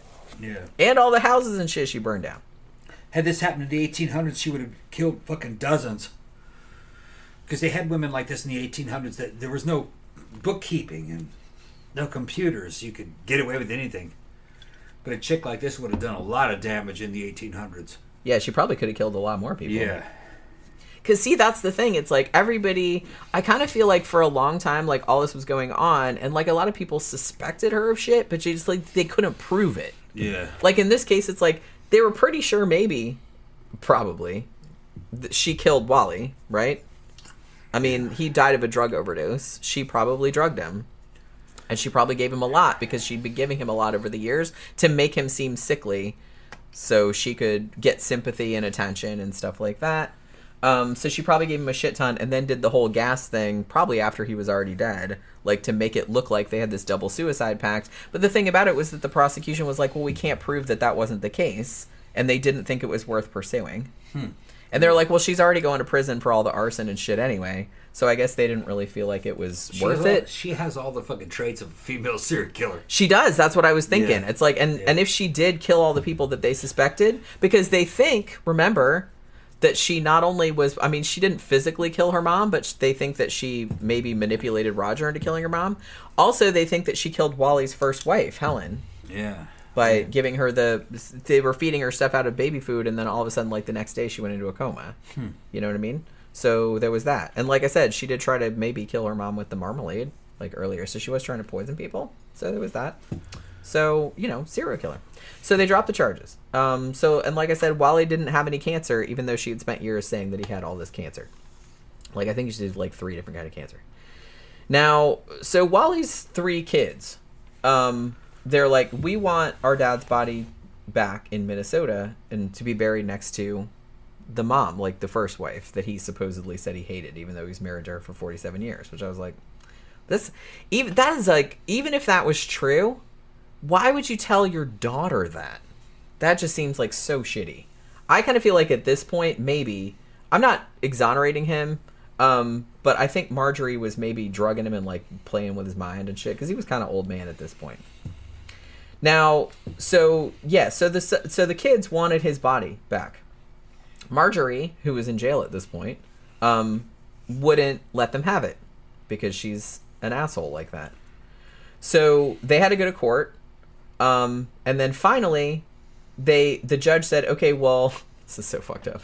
It's like, well, if you cremate the body, you can each have half the ashes." We're just like, okay. I mean, I guess it's better than cutting the body in half, but whatever.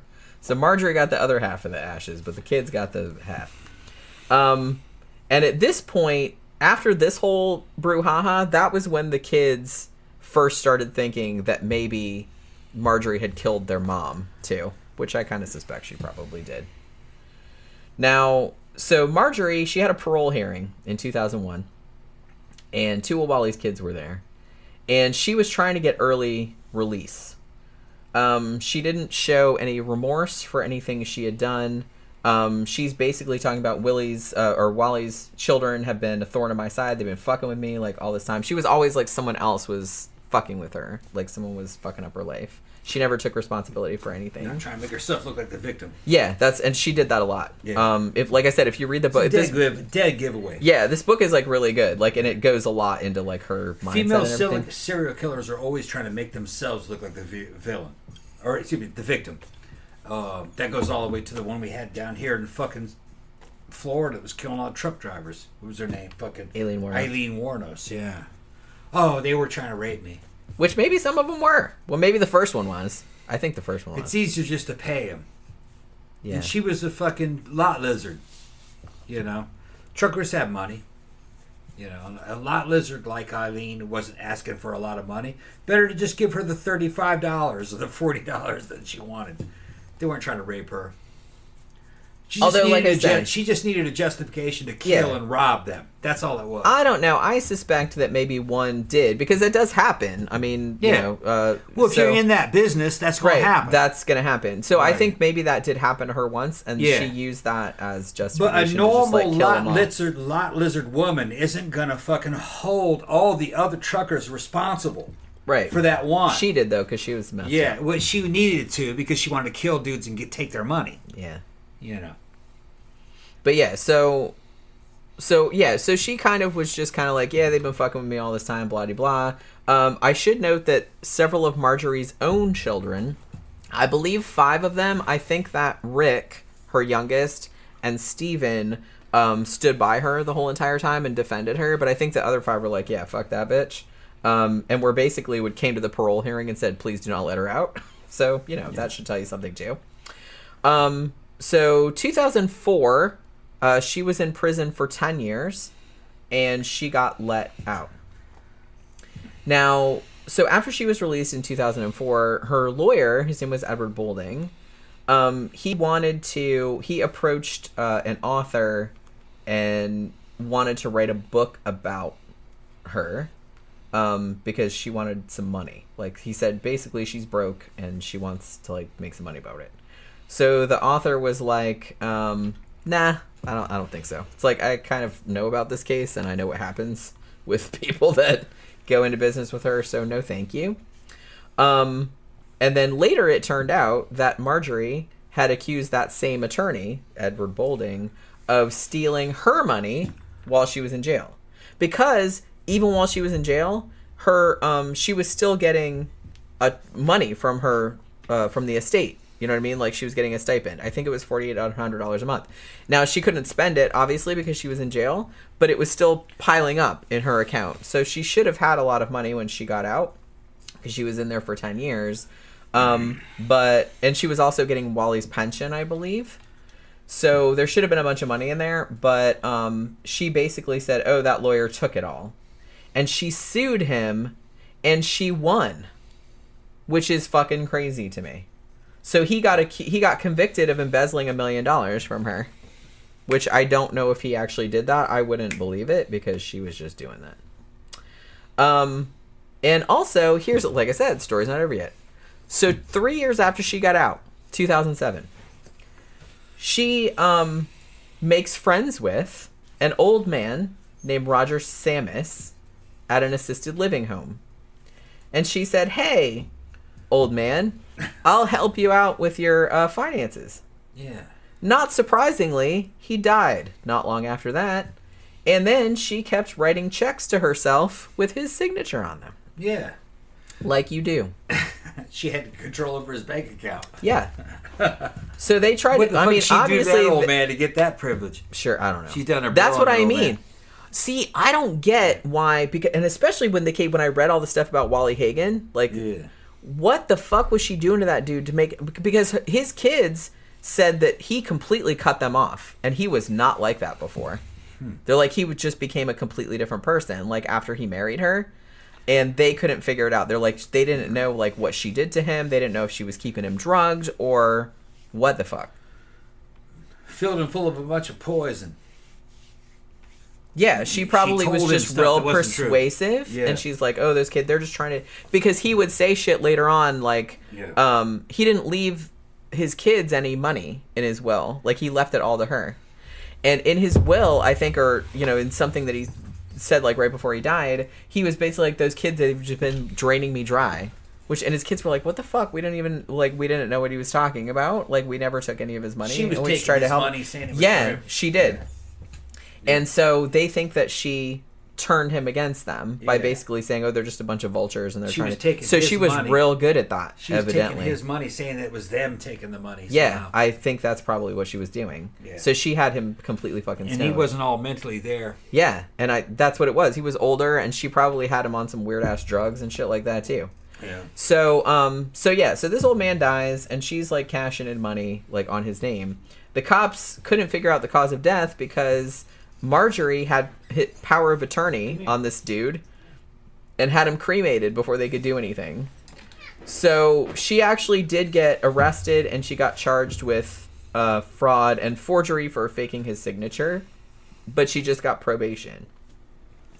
Now, three years after that, uh, she went and tried to get out of the probation so she could go to an assisted living facility, but the judge said uh, no. So, as far as I know now, Marjorie would be 91 years old. As far as I know, she's still alive. I couldn't find her obituary. I did find the obituary of her sister, Jennifer, who died a few years ago. Um, but as far as I know, Marjorie is still alive and is probably still living in Tucson, Arizona. Uh, probably still burning shit down, I'd imagine, because you can still do that when you're old. At 91, that bitch is sleeping most of the time. Probably. I hope so. Jesus Yeah. Christ, all the shit she did. Holy Yeah. crap. She just like ruined so many people's lives. I can't imagine. Um weirdly, and I didn't I couldn't find anything about this, but they put um in the back of this book there's like a little epilogue and there's like a um article from the Minneapolis Star Tribune. And this is so weird. So in 1999, Christy Caldwell O'Neill, who was the daughter of Roger Caldwell, who, if you'll remember, was uh, Marjorie's second husband, who was convicted and exonerated of killing her adopted mom. So his daughter may have allegedly suffocated her own mother, Roger's ex wife, who he was married to before Marjorie, with a pillow, just like Roger had allegedly done to Elizabeth. And then Christy kept her mom, who was 65, in the house for two weeks, buried beneath a bunch of salt in a cardboard coffin in the basement. And once they found the body, like once the cops found the body, um, Christy was found dead in her car, apparently after having committed suicide. And that was Roger Caldwell's daughter. Isn't that fucking weird? Yeah. Holy crap. So, yeah. So, honestly, so like I said, the family um, in the trust, like after Elizabeth died, uh, the Glensheen Mansion was donated to the University of Minnesota Duluth. Um, I believe there was kind of like a period where, you know, her relatives and or her, uh, you know, descendants and stuff could live in the house at their discretion or whatever. But they, after a time, they, um, you know, donated it so people could come and tour it. Um, so two years after the murder, they actually opened it for public uh, tours and things like that. But as I said, they don't usually talk about the murder on the tour unless you specifically ask them about it because they don't really want to focus on that. So that was that fucking wasn't that fucking crazy? That's interesting. That case, fucking bitch, man. Yeah. Thank you to for sending this to us. This I got super into this. I was just I was reading all kind of shit. I'm like, oh my god, I can't fucking believe this lady. If any of y'all have any weird cases you want us to talk about, you can send us the books or the information, or at least a fucking um, a link to you know uh, some kind of case that Jen can research, and we'll we'll do a show on it. We'll talk about it. But uh, yeah, this is the interesting one. Because you don't hear Yeah. a lot about. Because I feel this like before. this woman. Yeah. I guess you don't hear a lot about it because she was never convicted of murder. But had she been convicted of all the murders she was suspected of, she would for sure be a serial killer. This is a serial killer case. I mean, she's a very Yeah. serial She killer. fits the profile of Uh, really character. big time, big time. Right. Um, so, yeah. she even has the whole arson thing. arson, poisoning, uh, Manipulation. manipulation. It's a long term Fraud. low, low simmer that they do. It's just like something out of the fucking eighteen hundreds. That's what it kind of reminded me Yeah. of. It reminded me of somebody like Belle Gunness or somebody like that. Well, I mean, Belle Gunness, she was a lot more upfront with the shit. She would just hit you in the head with a shovel and take Yeah. all your stuff and just bury you. But in the this was a very common phenomenon in the eighteen hundreds. It's yeah, it Yeah. was. But it kind of tapered off in in, in um, more modern times. 1800s, 1900s, you didn't hear th- this kind of shit died off. But she's like a she's like a blast from the past. And it's like Yeah. as it's weird to me because as blatant as the shit that she was doing was, it seems like they could never really pin anything on her. Yeah. I mean, they didn't really get her until they got her for arson, and she was like 60 years old at that point. Yeah. Think of all the shit that she had probably done up to then.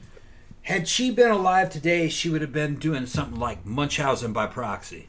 Yeah, she seemed to like give me. Yeah. She gave me that vibe too. Because Yeah. especially with all the shit about, I think she was keeping Wally sick all that time and telling everybody he had Yeah. cancer when he didn't. Yeah, Munchausen by proxy. And the thing, and she also said she would also kind of exaggerate. Um, well, she said that her son was it Rick or Steven? I think it was Ricky. Um, said that he had real bad asthma. Now he said that he did, and like he couldn't do stuff, but I think she was exaggerating like how bad his health was. You know what I mean?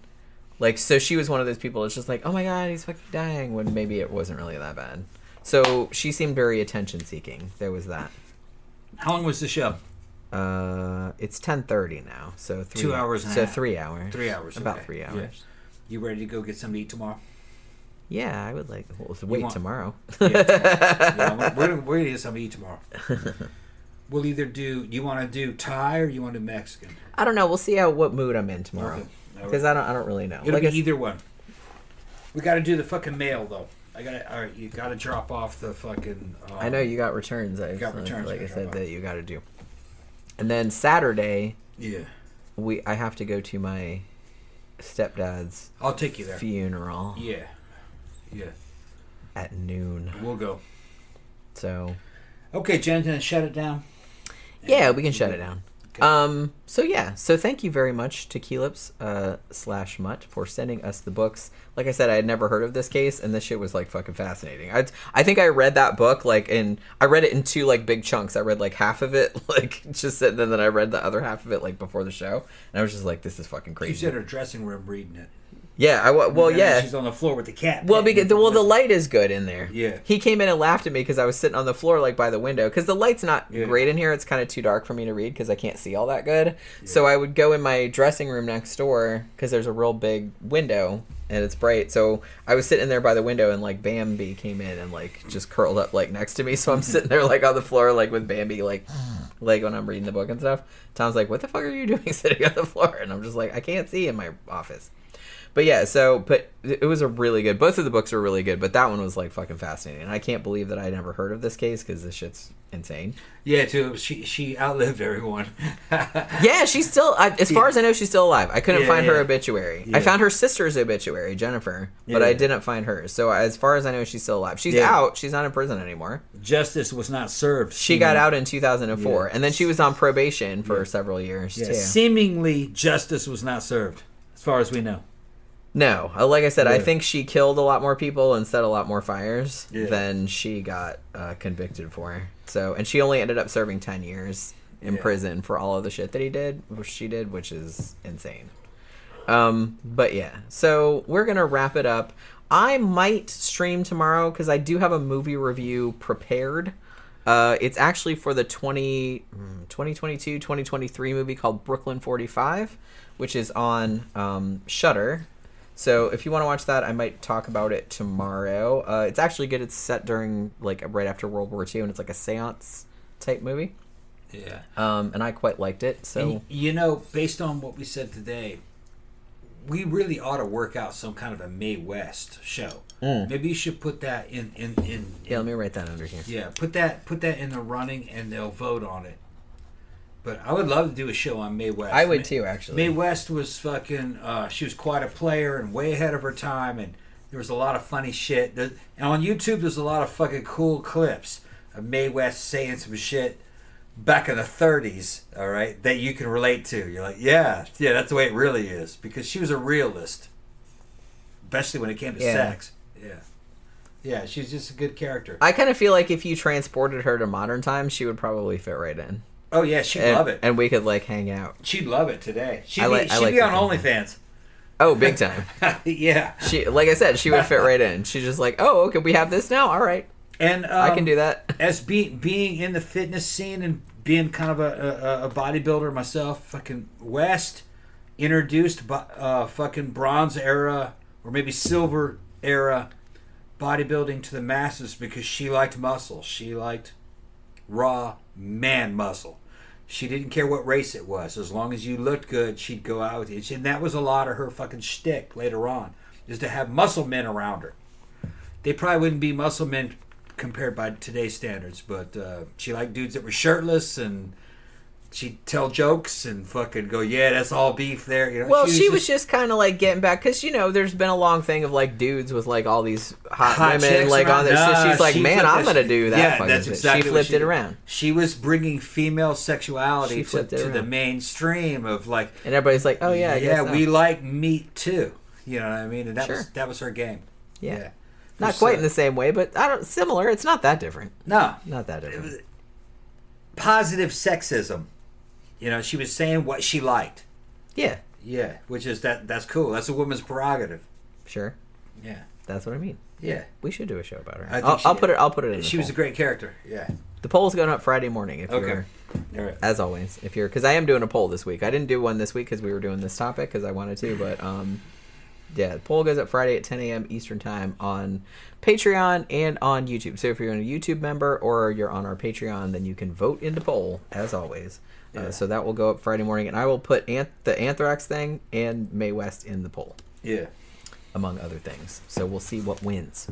All right. So as I said, I might do a movie review tomorrow, probably in the afternoon. We'll see how it goes because I do have one kind of ready to go. And I guess that will do it for the show. Like I said, thank you again, Mutt Tequi- slash Tequilips, for sending us the books. I really did like them, and I didn't know anything about this case, and this was crazy as shit.